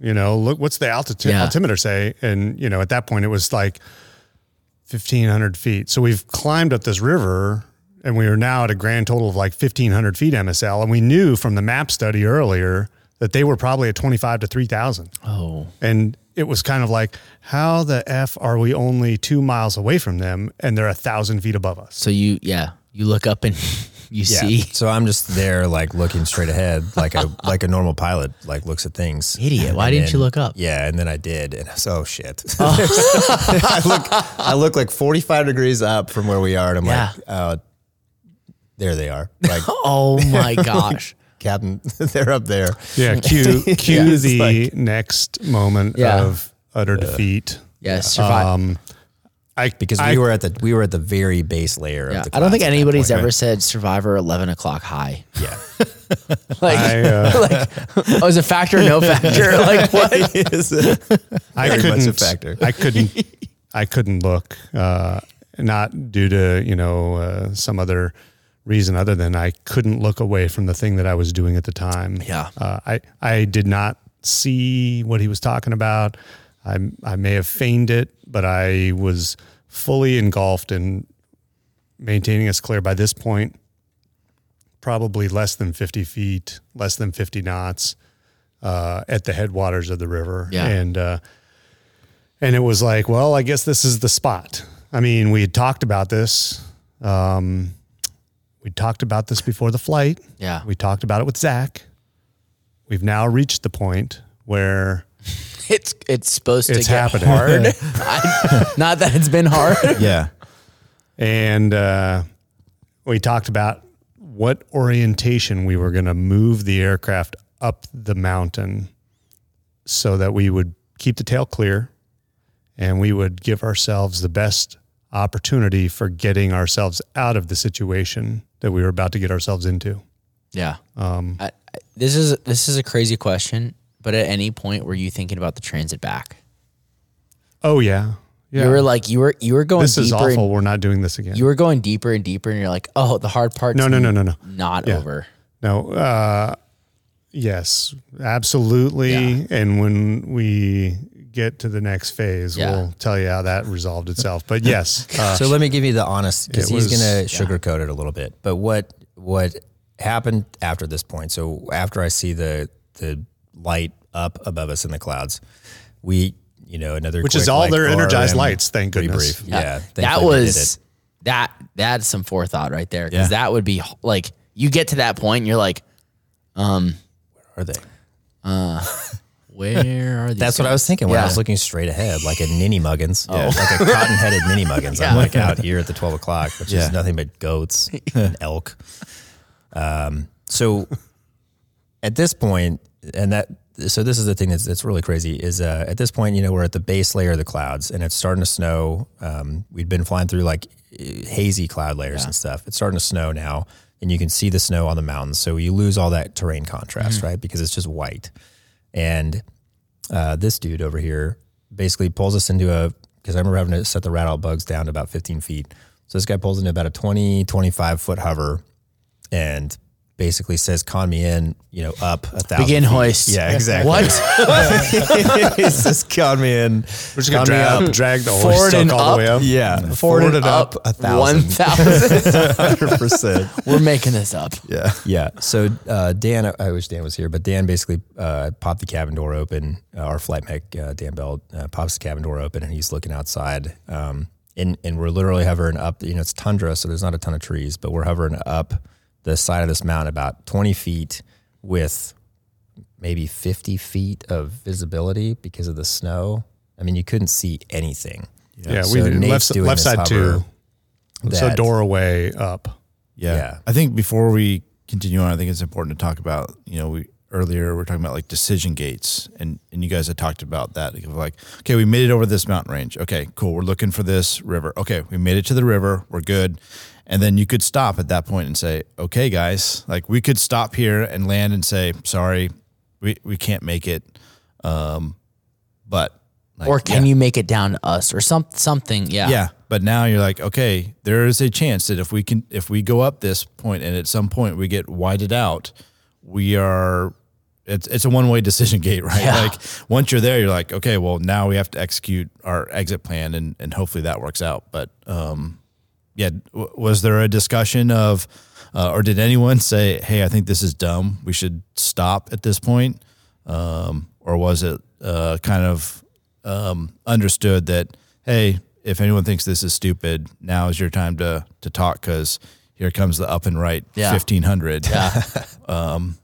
We had talked about those decision gates Yeah. a number of times throughout the flight. Yeah. And I think um, that as long as we maintain, you know, we were comfortable with as long as we're maintaining that visual reference and that, and that's what Nate said at the beginning of the podcast is like doing what helicopter pilots do Yeah. is, is hover in, with reference to things. Right. So Yeah, I think I underestimated what was going to happen next. And Yeah. uh, Because I, I- I will say, like, Yeah. you know, um, and I'm not trying to Monday morning quarterback you guys, but like, that's Yeah. also how helicopter pilots get in trouble, right? Oh, yeah. Is, Yeah, oh, don't worry, I'll just keep visual of this thing and everything's okay. Yep. And when that thing goes away, you try to get back into visual of that thing that you thought was there, Yeah. or, you know, and, and that's how you end up blind into, you know, terra firma. But yeah. So Um, I, I would, um, thankfully it was I'm a only 15 Monday away. Monday morning quarterback. Um, I'm absolutely a Monday morning quarterback, and uh, in this particular, with everything that I do, not what other people do, what I do, a Monday morning morning quarter break, You know, everything, and uh, yeah, there was probably an underestimation. I, as I look back on it, I think it's not something I would recommend.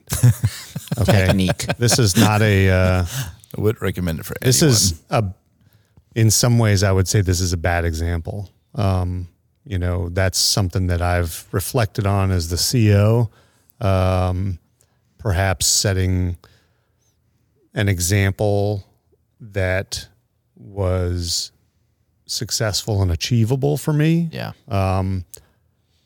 but realizing that I've got the feel of the aircraft honed over multiple tours in the mountains and 4,500 plus hours. Uh, the aircraft control and you know the judgment and maturity of somebody who's been doing it a long time Yeah. and I wouldn't say that this is a thing that I would ever, at any point. I, here's what I would expect as a CEO: you take off. Okay, like I don't want to have somebody cancel on the chocks Yeah. for fifteen hundred foot ceilings Right, at ten miles a absolutely. day. That's unsat, in my opinion. Like you're not a Coast Guard aviator if you're not going to at least Agreed. uh, be able to pull the trigger and go look. Right. I'm not saying stick your nose at it in it and do dangerous things. I'm saying fifteen hundred foot. You just never know. Yeah. Weather reporting in Alaska is bad. You never know. Go take a look yeah. you know, try and get airborne and do your best. You turn around that first time you go in and invert an IMC, fine, good job. I'm proud of you. Thank you. The next time, turn around because you get to the Ipewik River and you're like, this is crazy. I'm not going to do Yeah. this anymore. Yeah. Okay, Your air that's crew fine. speaks up and says, Dynamite hey, guys, job. this is insane. I've had I- flight mechanics tell me that. Hey, sir, it's time to U-turn, and I Yeah. and I do a U-turn. Yeah, you know? absolutely. So, Yeah. uh, what I think Monday morning quarterbacking my own is, and I've probably fallen prey to this in the past, is like I just have a different level of comfort experience, and um, I'm not better than anybody. I just think like, yeah, maybe I pushed it further than Yeah. I would want other people to push it. Yeah. Yeah. Um, so yeah, we got there. We talked about exit strategies. I felt comfortable.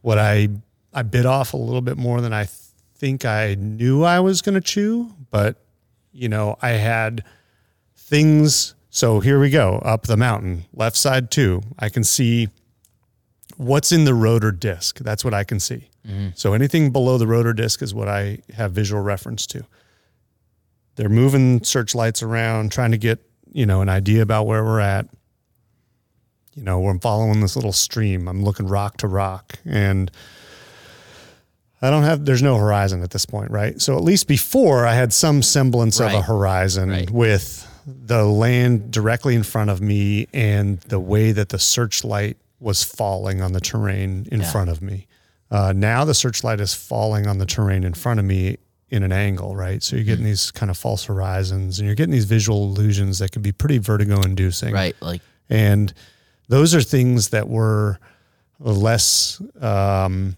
those were more negative than I had anticipated, maybe. And so to combat that was a very conscious and deliberate recitation to myself of slow. yeah. You know, take it slow. Don't We get have time. impatient. Yes. Don't look away. Take it slow. yeah. This blade of grass to that blade of grass. It- and then when you get to a point where you got to like pause, then pause. Yeah. And I told it to Chris. We probably did it three times on the way up. And I said, I'm going to hold here. I need to just sit here for a second. I've, and I, I- just came into yeah. a hover and yeah, night boat. That exactly. Yeah. Exactly. And, and I've had that multiple times where I'm like, all right, this is challenging. This this boat's rocking and rolling. Like, all right, next step, slowly move to the next step, pause. All right, next step, slowly move to the next step, pause, and then verbally like telling, hey, I'm taking this super slow. And it helps Yeah. so much. Hey, I get your forward and right. Here's what I want. Yeah. I just want forward or right. Yeah, Like, exactly. I just want to do one thing right now. Yeah.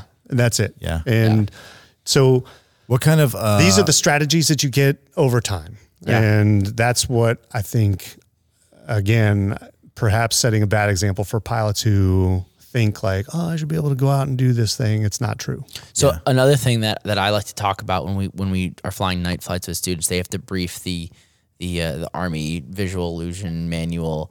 And and when I started briefing that, I was like I was like, oh, I have to memorize the silly names Fire, of fire, these fire, crash, illusions. scar. Yeah. Yeah. I have to remember like all these illusions. I have to remember these names and whatever. And then I remember I was on a flight and I and I experienced a visual illusion, false horizon, vection, you name it. And I was able to be like, oh, this is a false horizon. And then all of a sudden I was like, okay, we're gonna slow things down. And I was able to name that visual illusion, and, and everything got like everything slowed down. I was able to maintain the control of the helicopter, and it was fantastic. So that's another thing that that that's huge. The fact that yeah, you can name that and you can see that visual illusion, you can acknowledge it, and then and then great, you just keep moving on. So yeah, Are you a CRM instructor? Uh no, Oh. I teach IFR. Name it, tame it, frame it. That's what that's the CRM instructor thing. oh, okay, yeah, Mostly referring to hazardous attitudes, but put that in your back pocket. there you go. So, like, what kind of? Uh, I'm assuming no modes. Um, what kind of symbology do you, do you guys have? Like a hover page? What What was going on? I have no idea. No, I didn't. I wasn't looking inside the aircraft at Yeah, all. okay. No. Yeah. Uh, I did have a mode on. Uh, I had our barometric altitude hold on. Okay. Uh, Oh. Why did I have that on?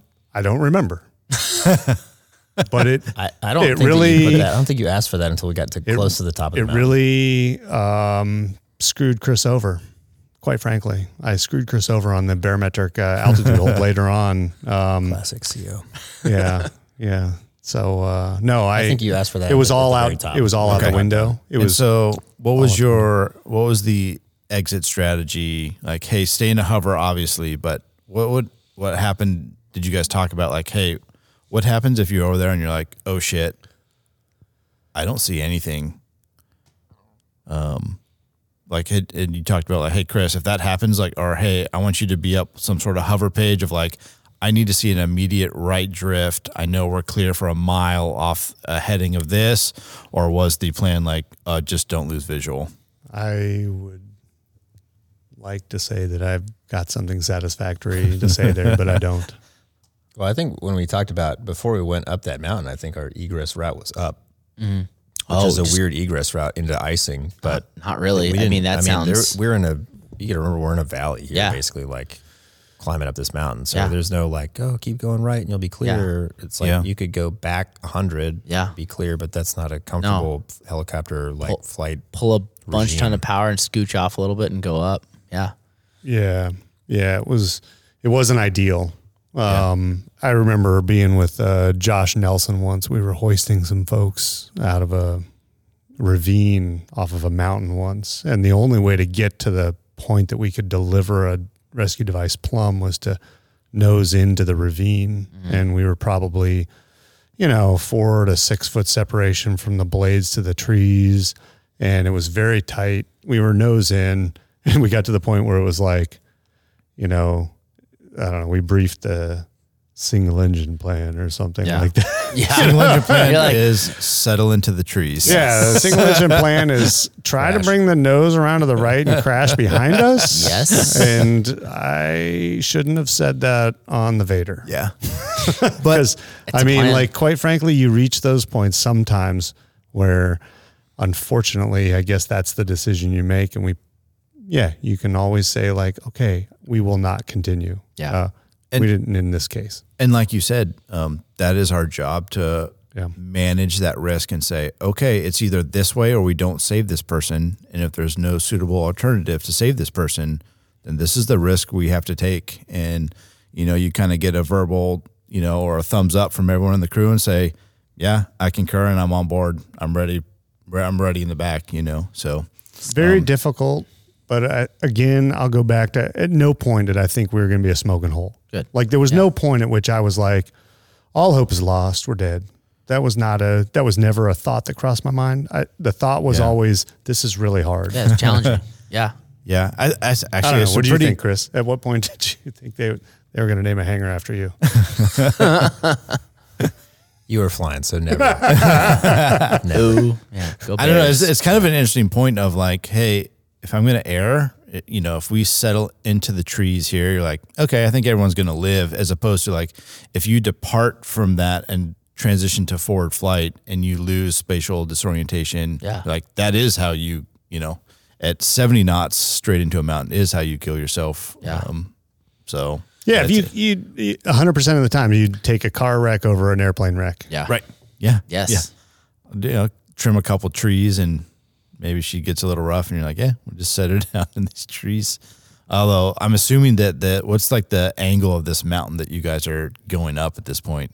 45 degrees. About what your hand is yeah, about there. It's 45 ish. And it's above the tree, the tundra line. Oh. So there's The no- beauty is it was all trees. it was tundra. That's Oh, wow. So it was Yeah. pretty flat. Okay. which was nice. That's great. It had some weird visuals with the snow and stuff, but it was uh I could identify clumps of grass and rocks Okay. and How- stuff. how I mean, long if did this the- would have been the trees, it would have been a whole nother that would have been a whole nother Yeah. whole nother ball of wax. Because you got Okay. when you have trees, you've got things that stick out of trees Yeah. that are unlike the other trees. Yeah. Um, Lots of movement too of like, you know, Yeah, that no, this was- screws with your perception. How- Interesting. This was different. How long did the ascent take? This was as challenging as a night uh, offshore night swimmer hoist. I mean, like that's what you're looking at Yeah. in terms of you know the the the point at which you're hovering there, about to pick up the swimmer on a uh, a harness, and the flight mechanic is vectoring you around, and you're just like holding it together. You're Yeah. just like. Uh, say, any second please say, now, please just say, like that. clear Just- back and left. that's See, exactly- swimmers so clear the water. Please say it That's the feeling. That is the Okay. feeling Yeah. of what's happening. Yeah. Oh, is yeah. you're just like in that just moment. no, and he just I'm plumb- drag hold on, him. plumb. I Every muscle yeah. in your legs is Yeah. totally flexed. So- your whole pull 'em up, pull 'em up, pull 'em body. Yeah. That was the trip up the mountain. Yeah. Was that? Yeah. Chris, And- that's like, Chris, how far are we? Well, sir, we've climbed 75 feet. it's been seven minutes. Uh, it's, uh, carry the one. You've got another 19 minutes goes, to go. goes, do you want to know straight line distance or? Your controls. I'm not very helpful. Yeah. So, so how, how long did that ascent take? Seven hours. It felt like probably. About 30 minutes. Oh, wow. Oh, my goodness. It, it was no joke. Well, we went up. It was ridiculous. So we followed a little stream that ended up kind of closing out, and I had to back out of an area, and then we kind of came back around on another side and up, kind of like the ridge, uh, kind of a shoulder. So yeah, terrain features wise, again, this is something you know. I did a that that that time with Zach on the phone before, as I was, as you know, Chris was sitting in there. That was a very detailed map study that Yeah. we were doing. Like we were, he was zooming in on his four flight and I was zooming in on mine and we were looking at topo maps and we were looking at like, what does this look like? So when I got there, I had a pretty good visual model of Nice, what the yeah. terrain looked like. And, um, had I known, I probably would have had an even better model, but it was one that afforded me kind of an idea about where we were at and where we were going and how to get there. And so when we kind of like eked around one corner following this little drainage stream and then it closed out and he started saying that the lights were now moving to the nine o'clock position. Ah. I had an idea that, okay, we'd gone a little bit too far on this particular Yeah. face and we needed to come back, reset and go up the spine. Oh, very interesting. Okay. Okay. So, and then you guys are, you're climbing, you are climbing a mountain in a 60, which is pretty sweet. and then, and then, so how, what's the altitude when you guys reach the, the people, how high above, or, do, or did you offset a little bit? Or like, what was the discussion for recovery? Were you trying to find somewhere to land? Their yeah, their tent setup was probably a hundred feet or so down from like the the peak of the ridge line. Oh. So when we had looked at it beforehand, like it's it, it wasn't like a sharp ridge line. Yeah. There was a there was a slopey place to land. Oh, So we kind of knew like prime areas to land and not hoist these guys like nighttime vert surf. which sounds like that is the light at the end of the tunnel. You're like, I'm gonna get up this, we're gonna land, and we're all gonna take a deep breath. I don't have to hoist. Oh yeah. That was the hope. Yeah. Yeah. for sure. Yeah. That's Yeah. exactly how it went. yeah. Yeah. Yeah. Um, it, you know, as a as a SAR pilot, knowing your area, what the people are doing, and the kinds of things that you can expect to see. If you if we were going out for a goat hunter or a sheep hunter or something like that, you just have to think about you're going to probably encounter something a lot different than if you're going to go rescue somebody that's out caribou hunting. Yeah. That and if you don't know that stuff, that goat or sheep hunter's then preferred surface. you're not doing sure. it right. You got to be work. I mean, like that's what you, you don't, uh, you are constantly at that point of like, you shouldn't ever feel comfortable that you know everything. Oh, you know, you not. should always be Yeah. like, what don't I know? And if, if nothing else, like think survivor behavior. I Yeah. mean, you could go off onto a whole nother, you know, you're searching for an autistic child. Yeah. I mean, like that's a whole, a whole nother Yes. like master's degree program there. So learn it. I mean, Yeah. if, if you feel like you learned everything about being a SAR pilot, then find something else because Yeah. there's always something there. So know, or at least anticipate survivor behavior. And with these kinds of cases, what are they doing? Are they hiking? Are they hunting? What are they hunting for? What's the season? Yeah. Even if you don't know what they're hunting for, know what the season Yeah. is because then you can get an idea. And that's going to change the way that you look at the terrain in front of you. Yeah. Um, I, I would say that is also applicable to maritime environment as far as like what type of boat you're going to. Yeah. Like there are a lot of times where like, hey, we're going to a snapper boat. If you don't know what a snapper boat is on the East Coast, it's got a very short snout bow, short like small cockpit with a sun canopy over the whole aft area where they fish. There's nowhere to hoist to it. And like you have to know the style of boats and you have to know that what the survivors are doing inland hunting like that is that that will save you time, stress when you get on scene and everything, you know, that'll save a lot of a lot of undue stress as well. Yeah. Or you're going to a cruise ship and they're not going to change their course at all. Yeah, is it carnival? Yeah, no. Send up some king as crab far away from you as we can. Yeah. Actually, So so, assuming that it was uneventful uh, as it as uneventful as it could be getting up to that little landing area, you guys get up there and then do you take the landing, Nate? we haven't even gotten to the Goldilocks yet. Oh, yeah. gosh. Yeah. Our swimmer, uh, Kimball Peterson, was on the EOIR being a rock star like he Yeah. is. And uh, Yeah, he's looking for people. he's looking for people at the camp. Then we point out the campsite. It's, like, Yeah. it's at nine o'clock. We, we think we're at the top of this ridge line. And Kimball's like, I think there's three bears there. And we're like, no, no, no, that, that's people. Those are people in Come bear on, Kimball, costumes. you're Yeah, great, there's but- there's three hunters. Yeah. Yeah, Nate's three just like, hunters, I'm big not furry listening to this right now. I'm flying this hell. Did somebody say bears? yeah. He's Kimball's like, I, I, I'm pretty sure there's three bears there. And uh, I pull up the EOIR screen on my MFD and I'm like, because I told Kimball the same thing. I'm like, nah, that's probably the hunters, man. You're They- insane. yeah, you're insane. Absolutely not. And I pull it up and this very fat bears at the campsite. And Kimball has them locked in on EOIR. And we're like, And they hadn't run away. well, okay. And so, how close were these to the So the? we're like, They're Well- at the edge of the campsite, let's go scare away the bears. which is the best use of a helicopter, Yeah. really. just make noise. To Did you just scare. laugh at that point? Were you like, you just, heard- you're just like, yep, that's that's, yeah, that's it. I wasn't laughing at anything.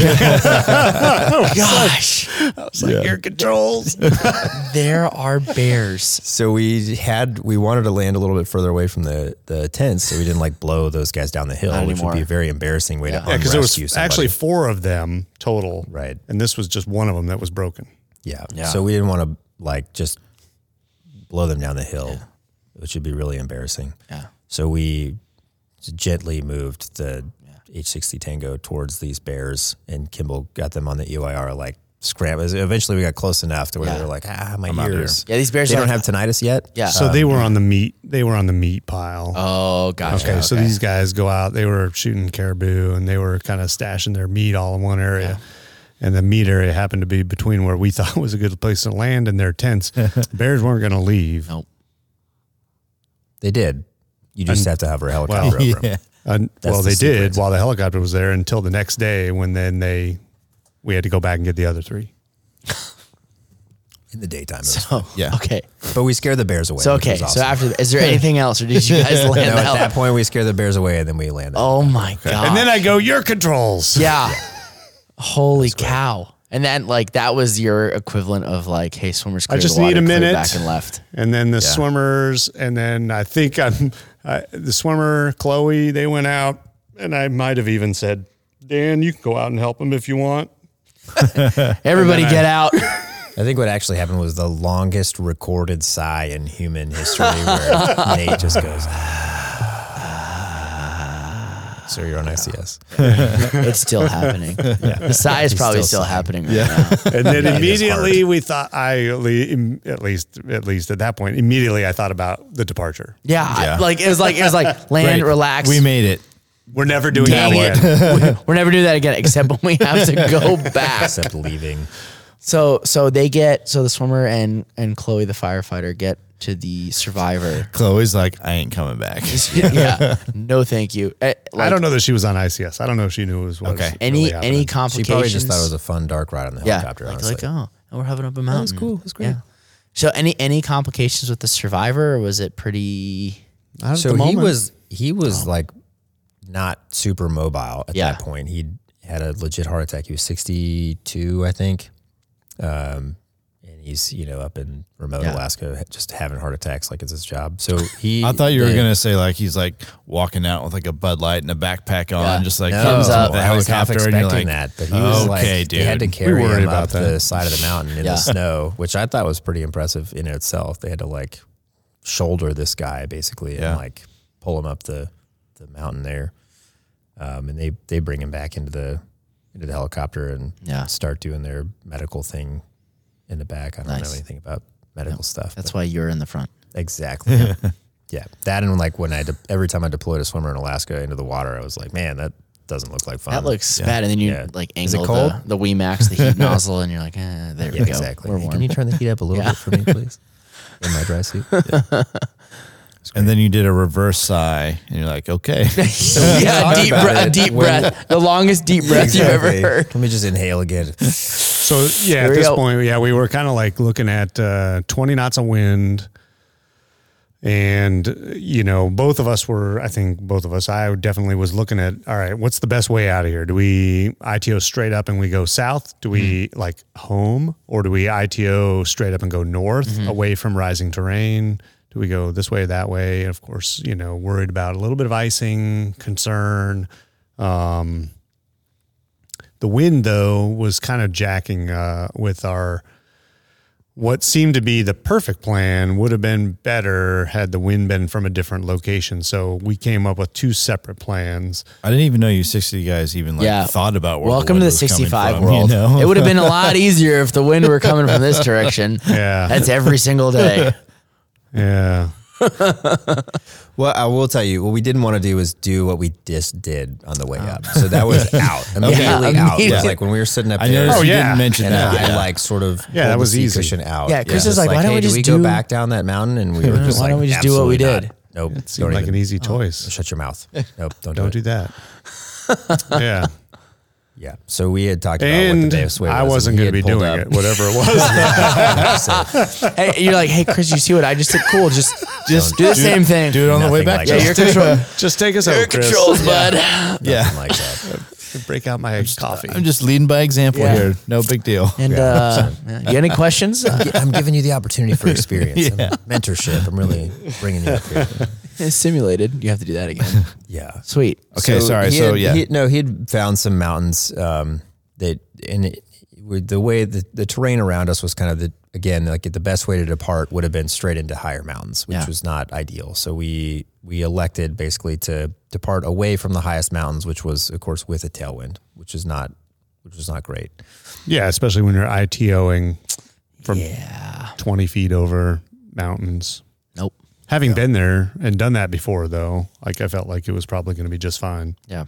But what I didn't count on was the fact that I had completely hosed Chris and I had left the BARALT hold oh. engaged. So we'd gone up the mountain for whatever reason with this mode on, right? BARALT's engaged. Were you just pulling the trigger the whole time? And I was just riding the trim button, I guess. I don't know. And I went up, Yeah. landed. And as we were sitting there, we were, It's we were pretty- picking up uh, a bunch of, we were pretty picking, crazy of like that is a classic example of like you're so task saturated of like this is working. Yeah. yeah. I you don't. probably didn't even know that no. it was there. do or, not change like- anything. Yeah. This is fine. here's here's what in retrospect um while we're sitting there and they're running out to get the guy and bring him back and all that stuff we're we got a little hop and we're hopping a little bit on our wheels and it's a lot a lot like wind is blowing up the mountain through the rotor disk mm-hmm. and it's causing a little hop it's also a lot like if you're sitting on deck with the BARALT engaged and I had left the BARALT hold engaged. But you're also on the top of a mountain, so you're like, oh, there's plenty of wind. yeah. coming up so there was a lot of wind. Yeah. And I rationalized that in my mind. Yeah. Like we got this hop, but it must be this crosswind, right? Yeah. So if, if you've ever had that nagging feeling that Yes. something's not right, It's probably not. it's probably not right.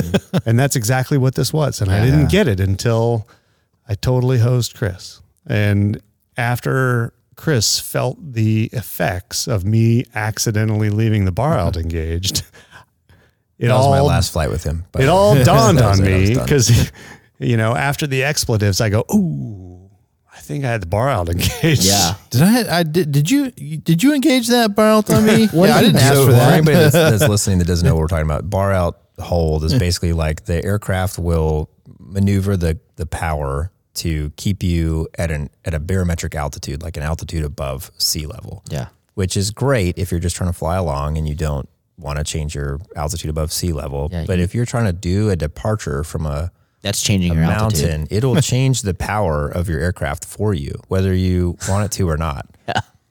Um, which is very disorienting if Yeah. you like think that you can trim in a certain power setting to your aircraft, So and what then would- all of a sudden it doesn't. What was the plan you decided on? Like what, like BARALT hold or not? Like what were you doing? This sounds like a blooper reel. I really feel like we're not Did good you pilots, have a Chris. plan? oh no, gosh. I, am am looking at you two like I would I am fly. I would fly in a helicopter with both you guys any day. Like that is like no, it's some I'm sorry. I uh, so we had again we had talked about the terrain and the wind, and we decided like the least hazardous thing was going to be, even though it wasn't like visual, was to depart. And we talked about a number of things. We, so we were electing to go into the instrument environment, Yeah. without a clearance, um, basically like due regard, quote unquote, Yeah. um, in you know rural northwestern Who- who Alaska else where is there's probably not a lot of people, it? and we you know Midnight elected for in a mountain traffic, snowstorm. Coast Guard helicopter lifting. yeah, hundred percent. Yeah, Any concerned traffic, Please please, advise. advise. yeah. Uh, so we had elected to do that, and we said we're going to climb up to about four thousand feet, and um, we were going to basically pick up a new hover, make a right pedal turn, and depart into the lowest uh, terrain, which was sort of the direction that we'd come from, um, because the other, you know, if we departed into the wind, it was about another seven hundred feet Yeah. above us or so that we needed to clear. So we we pick up and pedal turn, and I do like our my f- checks, my flight control checks. Everything seems normal, and I tended at that point in my career to hold the trim switch in just because I'm like hovering and Yeah. you know I'm just like holding the trims in. I just want to see how it's Yeah. feeling for me, and um, I'm like, okay, we're good to go. And my fear was because we were we were kicking up snow too, so we're up on the ridge of this mountain that had just been snowing, and uh, my fear was that we went we whited out basically Mm-hmm. in the hover, and that's a very uncomfortable, especially in, in Traverse City. Experienced that a number of times, and it's just ugh, it's gross. Um, so my fear was like, oh, we're going to spend too much time in the hover here, like making sure everything feels great, Yeah. and we're going to white out, and I'm going to do something stupid. So we we pick up in a hover and we elect, elect to depart towards the lowest terrain, um, and we do that. And I'm like, all right, ITO, here we go. And I'm feeling great about life and everything. We just picked this hunter up, awesome. And I set my power, you know, like bringing the power to departure power setting, and I set the nose to climb, and I get that good feeling in my butt that tells me, hey, cool, we're climbing away Let's go. from yeah, great Yeah. power for Yeah. days. And you just pull Yeah. that collective in my armpit like a 60 pilot would. And uh, so I set that. I'm like, all right, sweet. One less thing to think about. I'm going to release the collective trim, Oh. which is like our power setting, you know. So I release the the power trim, and all of a sudden it just drops. And, And now you feel the The bad I feeling. feel sinking so feeling in your bad. stomach, Yeah. both from like the aircraft descending and the like, oh my god, what's happening? oh yeah, I get the bads quick, Yeah. and uh, not a comfortable feeling. So We're laughing, but it's not fun. No, it's, not. It's terrifying. And as I get the bads, we're in the, we're back completely in the clouds and have no visual reference Nice. to Oh tell me goodness. like, by the way, Yeah, like, with the tailwind and about With 15 knots of airspeed. yeah. So Well, we're Which swear word did you use? thankfully I wasn't a Vox user at that point. So all No, of it, it, it was it was almost immediate. I knew, and I turned off the bar. I mean, Im- almost immediately, I knew that that was the problem. Yeah. and I turned it off, and I apologized. Which I, it you wasn't know, enough. I still haven't forgiven him. I mean, It was so um, bad. That is one of those things so small, Yeah. but could have Oh, yeah. completely Yeah. derailed Oh, and changed the coulda trajectory of Yeah. that. No, it, it's a uh, it's uh, automation mismanagement. Yes. I mean, it's cl- classic classic problem. Yep.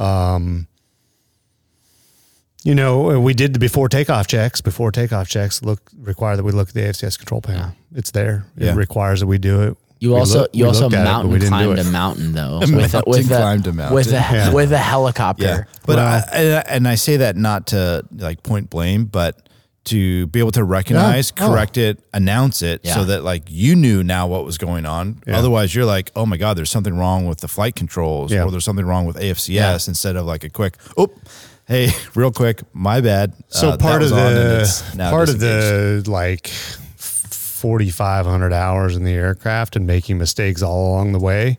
That's as I Monday Monday Monday morning quarterback. Like those are the things that happen that end up, you know, get rectified rather quickly without a um, you know, a lot of drama. Yeah. But that's not necessarily what everybody would do. Yeah. Yeah. So I I accept that for what it is. It was it was an automation mismanagement problem. We should have turned it off. We should have double checked that it was off.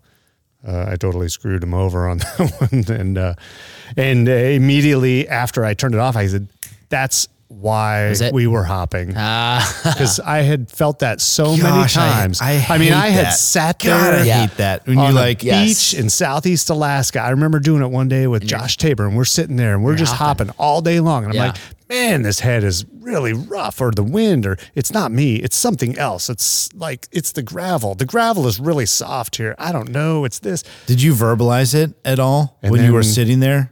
Uh, on- No, no. See, like, No. gosh, I No, hate. I, I think we've you know what. All I think been I there. think I did say it was. It's it's breezy up here. yeah. You know, Ah. it's it's that littlest thing that if I would have gone, God, man, There's so oh, many 20 times knots of like, wind. why do we why do we do that to ourselves like we we always talk and preach and Yeah. like crm of like hey if something doesn't feel right Yeah. you say something even if it's like what i call floating the crm balloon of like try weird, balloon. weird little bounce huh and someone would have been like well yeah that's because the bounce engaged you know that right like oh Yeah. nope i didn't okay um, but just to like give the crew like an opportunity to Yeah. figure something out and god i hate it i've Yeah, done I've it been so many times Yep. yeah Been there. Yeah.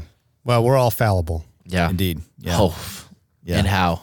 Yeah. Cool. So, uh, you release the collective, you get the bads. Yeah, so I got this um like that.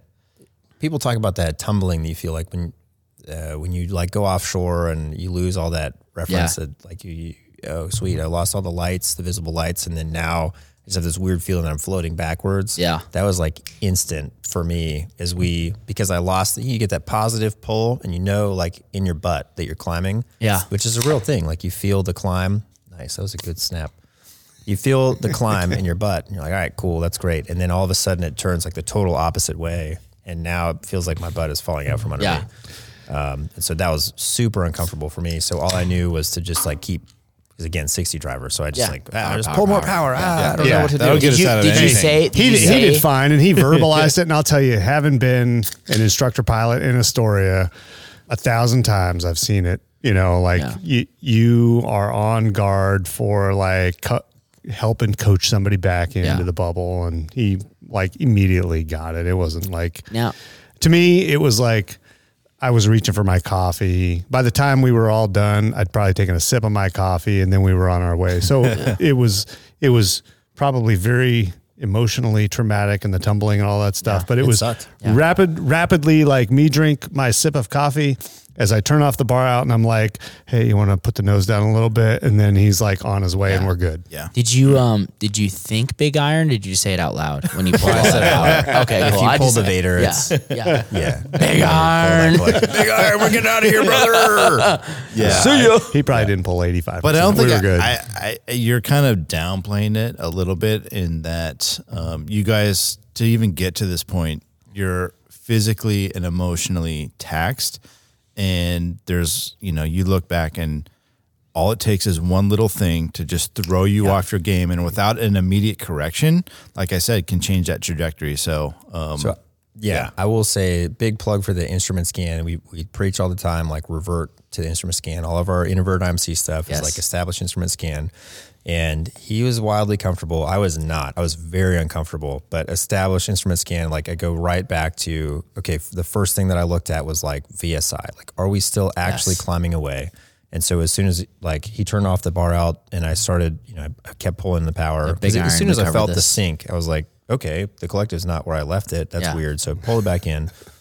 And and you're just looking at the at the instrument scan. And and that was the thing that kept me from being disoriented, which is like he's Yeah. gracious that I didn't I was uncomfortable. That sucked for me. Um and and the biggest thing that helped me like emotionally recover from that and like not get completely spatial D was just like looking okay VSI says I'm going away from mountains like Yeah. mountains bad climb good And we had a Yes. target altitude. We knew we had pre-briefed all the altitudes of the terrain around us, Yeah. so we knew where we were going to be safe Yeah. in the direction we were going. Yeah, but so for me, like the biggest thing was just getting back to the instrument scan. And the instrument scan told me I was going to accelerate. And the problem with taking off, as you guys know, with a 20 knot tailwind is that Oh, we don't have an I'm sorry. instrumentation. I'm sorry. I'm sorry. I just want to. I just want to. I'm We sorry. don't, We don't know what it's like to take off with a 20 knot tailwind. So we don't know. No. Right.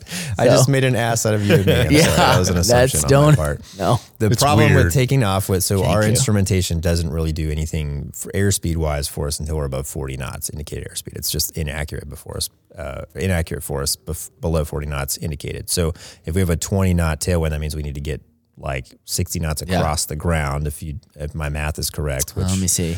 Yep. Checks out. Yep. two of these firestones in, it's Yeah. thank goodness I made it. Carry Um, the one. past the yep that was my step one of the open book so um so you know we had to be going 60 knots across the ground Yeah. like we had extra time to get before my instruments were actually telling me like hey you're you're going speed in a direction Yeah. which was really uncomfortable because when that happened was right after we had started climbing away we are maybe 15 20 knots ground speed. So my airspeed indicators tell me nothing useful. So really it was just like climbing and then what my pitch attitude was which was about you know five degrees nose low which Yeah. is fine for an ito and so i was like you know, just trust that. And so that um, what we teach especially what, like what we're doing right now teaching that instrument scan is really important for situations like that to av- avoid uh, just like a complete panic in that state and, and going back to like I don't know anything. Yeah. um, and that's where people, as Nate was saying earlier, that's where people really get in trouble Yeah. Um, with with those kind of situations. So Yeah. I was grateful for that experience and, and what ATC had, had taught me at that Yeah. point. That's awesome. And yeah, that goes back to like acknowledging the spatial disorientation, going back to what you know, and just, you know, announcing it internally or externally and, and moving on. So that's, Yeah. yeah. Did you guys pop out on top?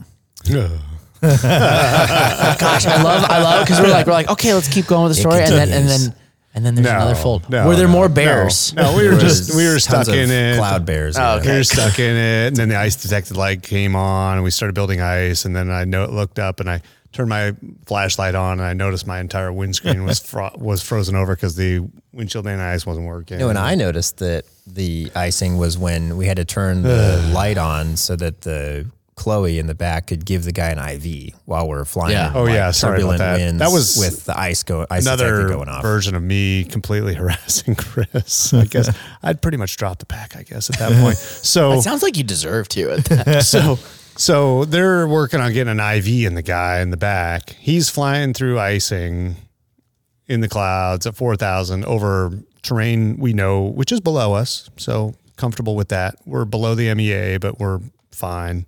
Um, and I was like, "Hey, you guys, how's the how's the IV going?" You know, and, and they're like, "Well," you know, so I said, "You want some light?" oh boy. I turned on the stadium lights, and uh, it, we just, you know, it looked a lot like the sim. You know, where you got all the lights on, Yeah. you can't see anything outside, and Yeah. it's before you start up. And, So you got insurance. and I didn't baby. tell him, so I felt real bad about that again. Uh, where Thanks. Yeah. the whole, the whole, th- I just turned on the white light. Yeah. And uh, were you on goggles? I don't know. I don't remember. Like it was all a blur, but I, I just turned on all the lights. yeah. So we had a complete floodlight of white lights in the back of the cabin, which then washed out the entire windscreens and everything else. And if The you white were on, reflects off, the Oh, yeah. windscreen so No. that I could No. read my It- knee board off of the windscreen. no, Nice. it, Like, it's it was great. It was Dude, you're in the clouds. What That do you sounds, need to see the that wind? sounds like a You don't need to heads up display. So. It was beautiful. Yeah. But a heads up display where it's all Upside reversed, down, yeah. upside I down. Oh, totally figure it out, you know. blew away all semblance of night vision and uh, just figured that they would at least get the stupid IV going. At that point is when we noticed that the co-pilot windshield uh, anti-ice wasn't working, and they we had a giant sheet of ice on the windshield in front of us in the center. But you guys were beeline at that point. You guys were, We were No, trying to not go direct. yeah. White beeline, but almost. But Then you ran into bears. There were more cloud bears up the there. Bears came the next day. oh yeah, Gosh.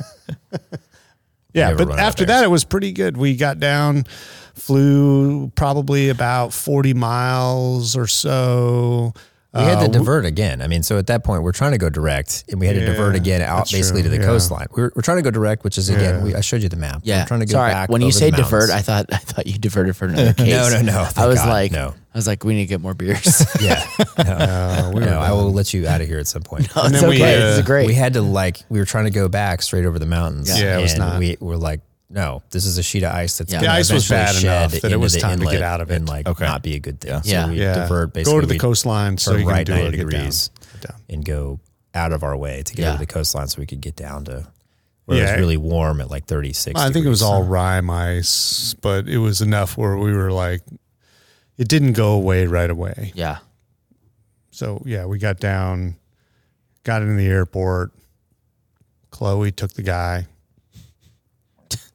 They got in an ambulance and they left, And then and that was it. and that then was like not it. Okay, God, this guy. Then so bears. after this, so Oh, no. the reason that we do our job, right, is is awesome. So after that, because we got notified by this um, by the command center afterwards. So this guy got to the hospital and they checked him out and they were like, "Yeah, you may have had some heart attack symptoms, but you're okay."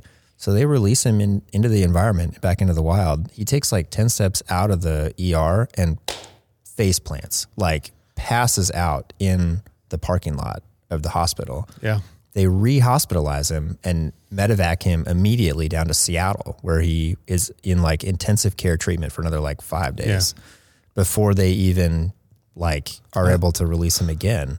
So when we back when we go back and get the guys the next day, they're like, "Yeah, so this was like actually pretty wild because Yeah. he basically like took some steps out of the ER and like Yeah. face planted in the parking lot." yeah. I don't. Yeah, I haven't done a lot of follow up on cases over the years, but this is one where, I mean, I, I think the guy would have been Fubar. Yeah. He stayed in the mountains. I mean, Yeah. I mean, the fact that we got him back there, they looked at him. He walked out and he face planted, and an hour and a half later, they had him on a, a medevac jet down to Seattle, and then he stayed in the ICU for four days. Like, Yeah. there was Yeah. a problem there. I don't Yeah. know what it is, but So, what was the uh, vibe like? You know, obviously a fairly significant emotional event for you and your crew. well, You I like- would say Chris and I yeah. think.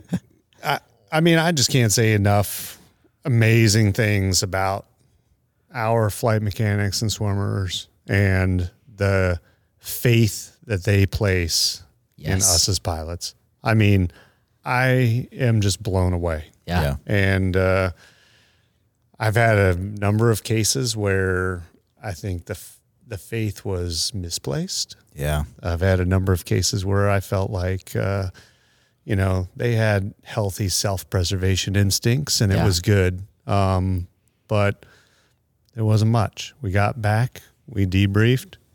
Quite frankly, like I said, when I called Zach, acting ops, AOps 04, I said, Hey, we're back. He said, Well, I said, it was kind of like we talked about, but worse. Yeah. And he said, Oh no. Yeah. because that's exactly what it was. It was exact. I, I mean, I hate to say it, but it was almost exactly the flight plan we talked about. It was almost exactly the route. It was exactly the hazards that we discussed ahead of time between Chris and I and between Zach and I. The things that we had covered were all the things that we encountered. You I always mean, plan for worst case scenario, and and and then you're thinking like, man, we're it's probably like we'll probably get about seventy eight to eighty percent of this worst case scenario business. It sounds like you guys got 110, Yeah. and that extra ten percent is the Bears. but it was all in the same flavor. yeah, I mean, there was no like, you know, crazy Ivan flavor that Yeah. came in. It was all in the exact, Yeah. other than me screwing Chris over with the BARALT, yeah, Um, you know, and then the uh, altitude call that was again my fault, like most things. So, uh, but besides that, I mean, it was the case that we briefed. yeah, Um, And that, quite frankly, is, you know, that makes for a short debrief, you know, in Yeah. some ways. You go and you look at it and you go, well, we thought it was going to suck. It totally sucked. You Yeah. got anything else? We And, came up uh, with the plan. We executed the plan. Yeah. Um, on retrospect, there's errors that I know I made, and you know I've spent time thinking about them. I thought, like, quite frankly, I called back the district and I said, "Hey, if those other guys want to come out, I ain't coming to get them. Like Oh, that evening. that ain't Yeah. happening. Like we ain't, we're not doing Yeah. that again. Yeah. That's not. We're done. Like we're done. If you want to give us a case that's like a Papa Sierra, you know, three miles In the Keys. off the shore in Kotzebue Sound, Yeah. we could probably do that for a couple hours, but we're pretty much done. Yeah. What was the total flight time? Three point five. Yeah. Yeah. for hundred miles. Not Like not at the flight back, time yeah. is created equal. No, I've right? I've definitely I'm bagged more out. smoked at that than I ever was at like Yeah. an 8.0 in Yeah. Traverse City. Yeah. Were you guys able to go back to sleep? I mean, at this oh, point, Yeah, I'm sure it's like, passed out. Oh Two yeah. hours Were fine. you? I was Okay. exhausted. yeah. I mean, I, I mean, honestly, like the times that I've had a problem going back to sleep are when I totally misjudged something. Yeah. I mean, I felt like we judged this Yeah. thing correct. Yeah. Correct. I mean, we looked at it, we saw it, we knew what the risks were, we judged the risks as high, and we executed the mission. I mean, I I don't know what to say. Like yeah. there was a couple of things that I know I did wrong that I kind of second guess and I'd probably harass myself about. But other than that, I've had other cases where risks popped up that I should have known about, but I didn't think about. Yeah. And those are the ones that keep you up because you're like, God dang, how did I How miss? did I how did I miss all that? of that stuff? I- I, I should have should have known seen that. that. coming from a mile away, Yes. and it almost freaking got me. Yeah. But that that was not this case at all in Okay. any way, shape, or form. Dude, what, That- what, what an awesome case. I mean, like, yeah. so we're like at an hour and 56 minutes. I've been hanging on every single You word. got you're gonna have to trim that back. No, I, I. I don't. I don't think that was. I mean, I was like, I'm sitting here like, like, yeah, and then, and then, and then. That was that was. Yeah. Next level defeat was the next day at four o'clock in the afternoon. I got a call and they said, Hey, those other three guys, They want to come off them. they need to come off the oh, mountain because there's been bears that have torn up all of their knew they were water jugs. And I said, Yeah, Sunset's in an hour and a half. We're going now. yeah. And they said, well, they might be able to get another No. helicopter. I called Chris. I said, go to the airport now. We're going to the airport. We get to the airport. I Where called. was the other crew? What were they doing? Just flying the They were- they had shoreline? had already cycled back on. They'd and cycled Oh, off and on, gosh. on Playing and off. Halo. So I called. I called the district and I said, well, here's the deal. We're going now. Yeah, It's nice to be in 06. yeah. And we're going to call it a training mission until the point that you want to call us and tell us to do this thing. But we're going up there right now. There's a flight that has been created. And they said, on the well, okay, we'll, we'll call and we'll check on that and this, that, and the other. And I said, okay, that's fine. You can do what you need to do. So we got in the aircraft and we took off and they said, okay, if you think it's best to get the case Yes, done. I do. Yes, I do. It's either Yes, I do. now or tomorrow morning at 8 a.m. It's either now or when and the we next zipped crew up, we comes zipped other up crew. there at about 130 knots and we freaking got, got her done in Yeah. all of about, you know, maybe a 1.5. Cause Did you see we the bears? freaking- I did. I have Yeah. video of it. Again? Oh yeah. There I was a, the GoPro. Those crap the ton of bears. bears. Yeah, we chased them Yeah, they during the totally torn up all their crap. Yeah, and the thing, yeah, yeah. I'm not gonna say anything about the the Bears. about the The uh, bears. the Bush plane service that took them out there, but uh, we ended up kind of cleaning that mess up. Oh my Yeah, gosh. and we brought Yeah. those three guys back, and we we saw him the next morning for breakfast. What's up, fellas? hey, boys. hey. Um, well, hey, guys, awesome. Thank you for sharing your story. It is, um, it makes me proud to be part of this organization. Yeah. Uh, specifically, like within aviation. So, thank you for sharing it. Um, any last parting shots for anyone? Yeah. Well, I, I, I just say, Max Kenny, thanks for doing this thing. You know, thanks for doing the podcast. I know that it's an extra job. You know, you got jobs. You guys are busy. You got a lot of people out there counting on you to do things. You you may or may not have a personal life. I don't know, but I, I try to. Yeah. thank Yeah. thank you for doing this. Thanks for getting these stories out there. I, I wish, you know, when I was going through flight training, you know, I, I could watch the news occasionally and see a Coast Guard rescue and think, man, I'm super pumped and I just got to get through HTs, Yeah. you know, and, uh, you know, you guys are making it real and you're bringing this uh, to a wide variety of audiences, talking about our stories, and you're motivating people. So thanks for doing that. I appreciate it, and I think it's it's fantastic. And Yeah. for everybody out there that you think you might want to be a SAR pilot, like go for it. Yes. I mean, it's totally achievable. Yes. I, there's there's nothing that you can't do if you don't put your mind to it. And you know, maybe it's a Coast Guard, maybe it's something else, but you know, chase your dream for sure, It's- and it's don't worth give it. up. Yeah. it's worth it. Well, I, It's I appreciate those words, Nate. Um, it's something that we're incredibly passionate about of like celebrating successes like your story and then learning about mistakes, whether it's, you know, engaging barrel and like, how the hell did that even happen? um, and, and even more severe, you know, stuff like that. But um, it's 1130 at night. Yeah. We're here in San Diego in a hotel ballroom and there's no place I'd rather be Yeah. than, than talking Yeah. to you guys. So thank you. That was yeah. Yeah. That was I- fantastic. I always love to end the show with like some sort of advice that either you guys give. And it sounds, I don't know, Nate, if you want to add on, but it sounded like you just gave some great advice. But Chris, anything that, uh, like advice that someone has given you or you like to give out to other people, whether it's a, a young Chris who's, you know, striving to be that Coast Guard aviator or um, someone who's like, man, I'm on my first day of my, my first duty. I'm about to take over. Yeah. What do you got for us? I would say, especially to myself coming out of Traverse City, one of the most beautiful places to live, but just uh, frustrating SAR climate where it was just a lot of launches for things that, you know, after further inspection were not legitimate. Um, which is it's our job. We still got to go out, like Yeah. Nate said, we still got to go out there and launch on stuff. But I was very frustrated coming out of Traverse City.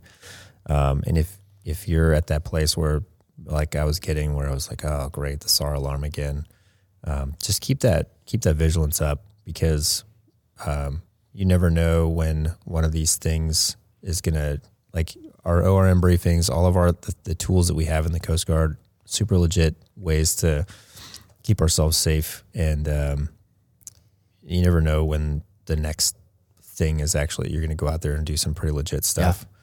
Um, and it's easy to to let that drop. So i, I love what you guys are doing um, and, and keeping these things going because i i would have loved this as a jo in traverse city i would have been super stoked to listen to some of the things that were going on um, and, and keep that motivation level up so if that's if that's you and right now you're just like waiting for the next stupid red flare from Miami and then you're like, yeah, is it a red flare and then a green flare because that's an airplane, you moron.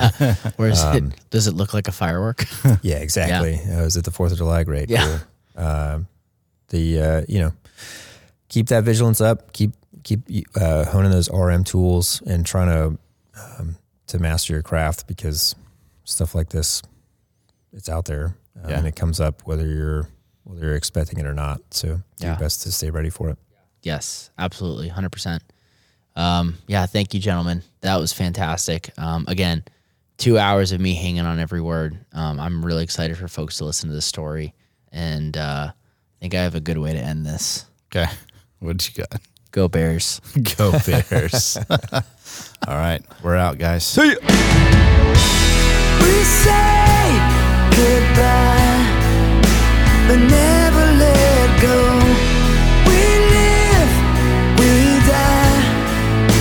you can't save every soul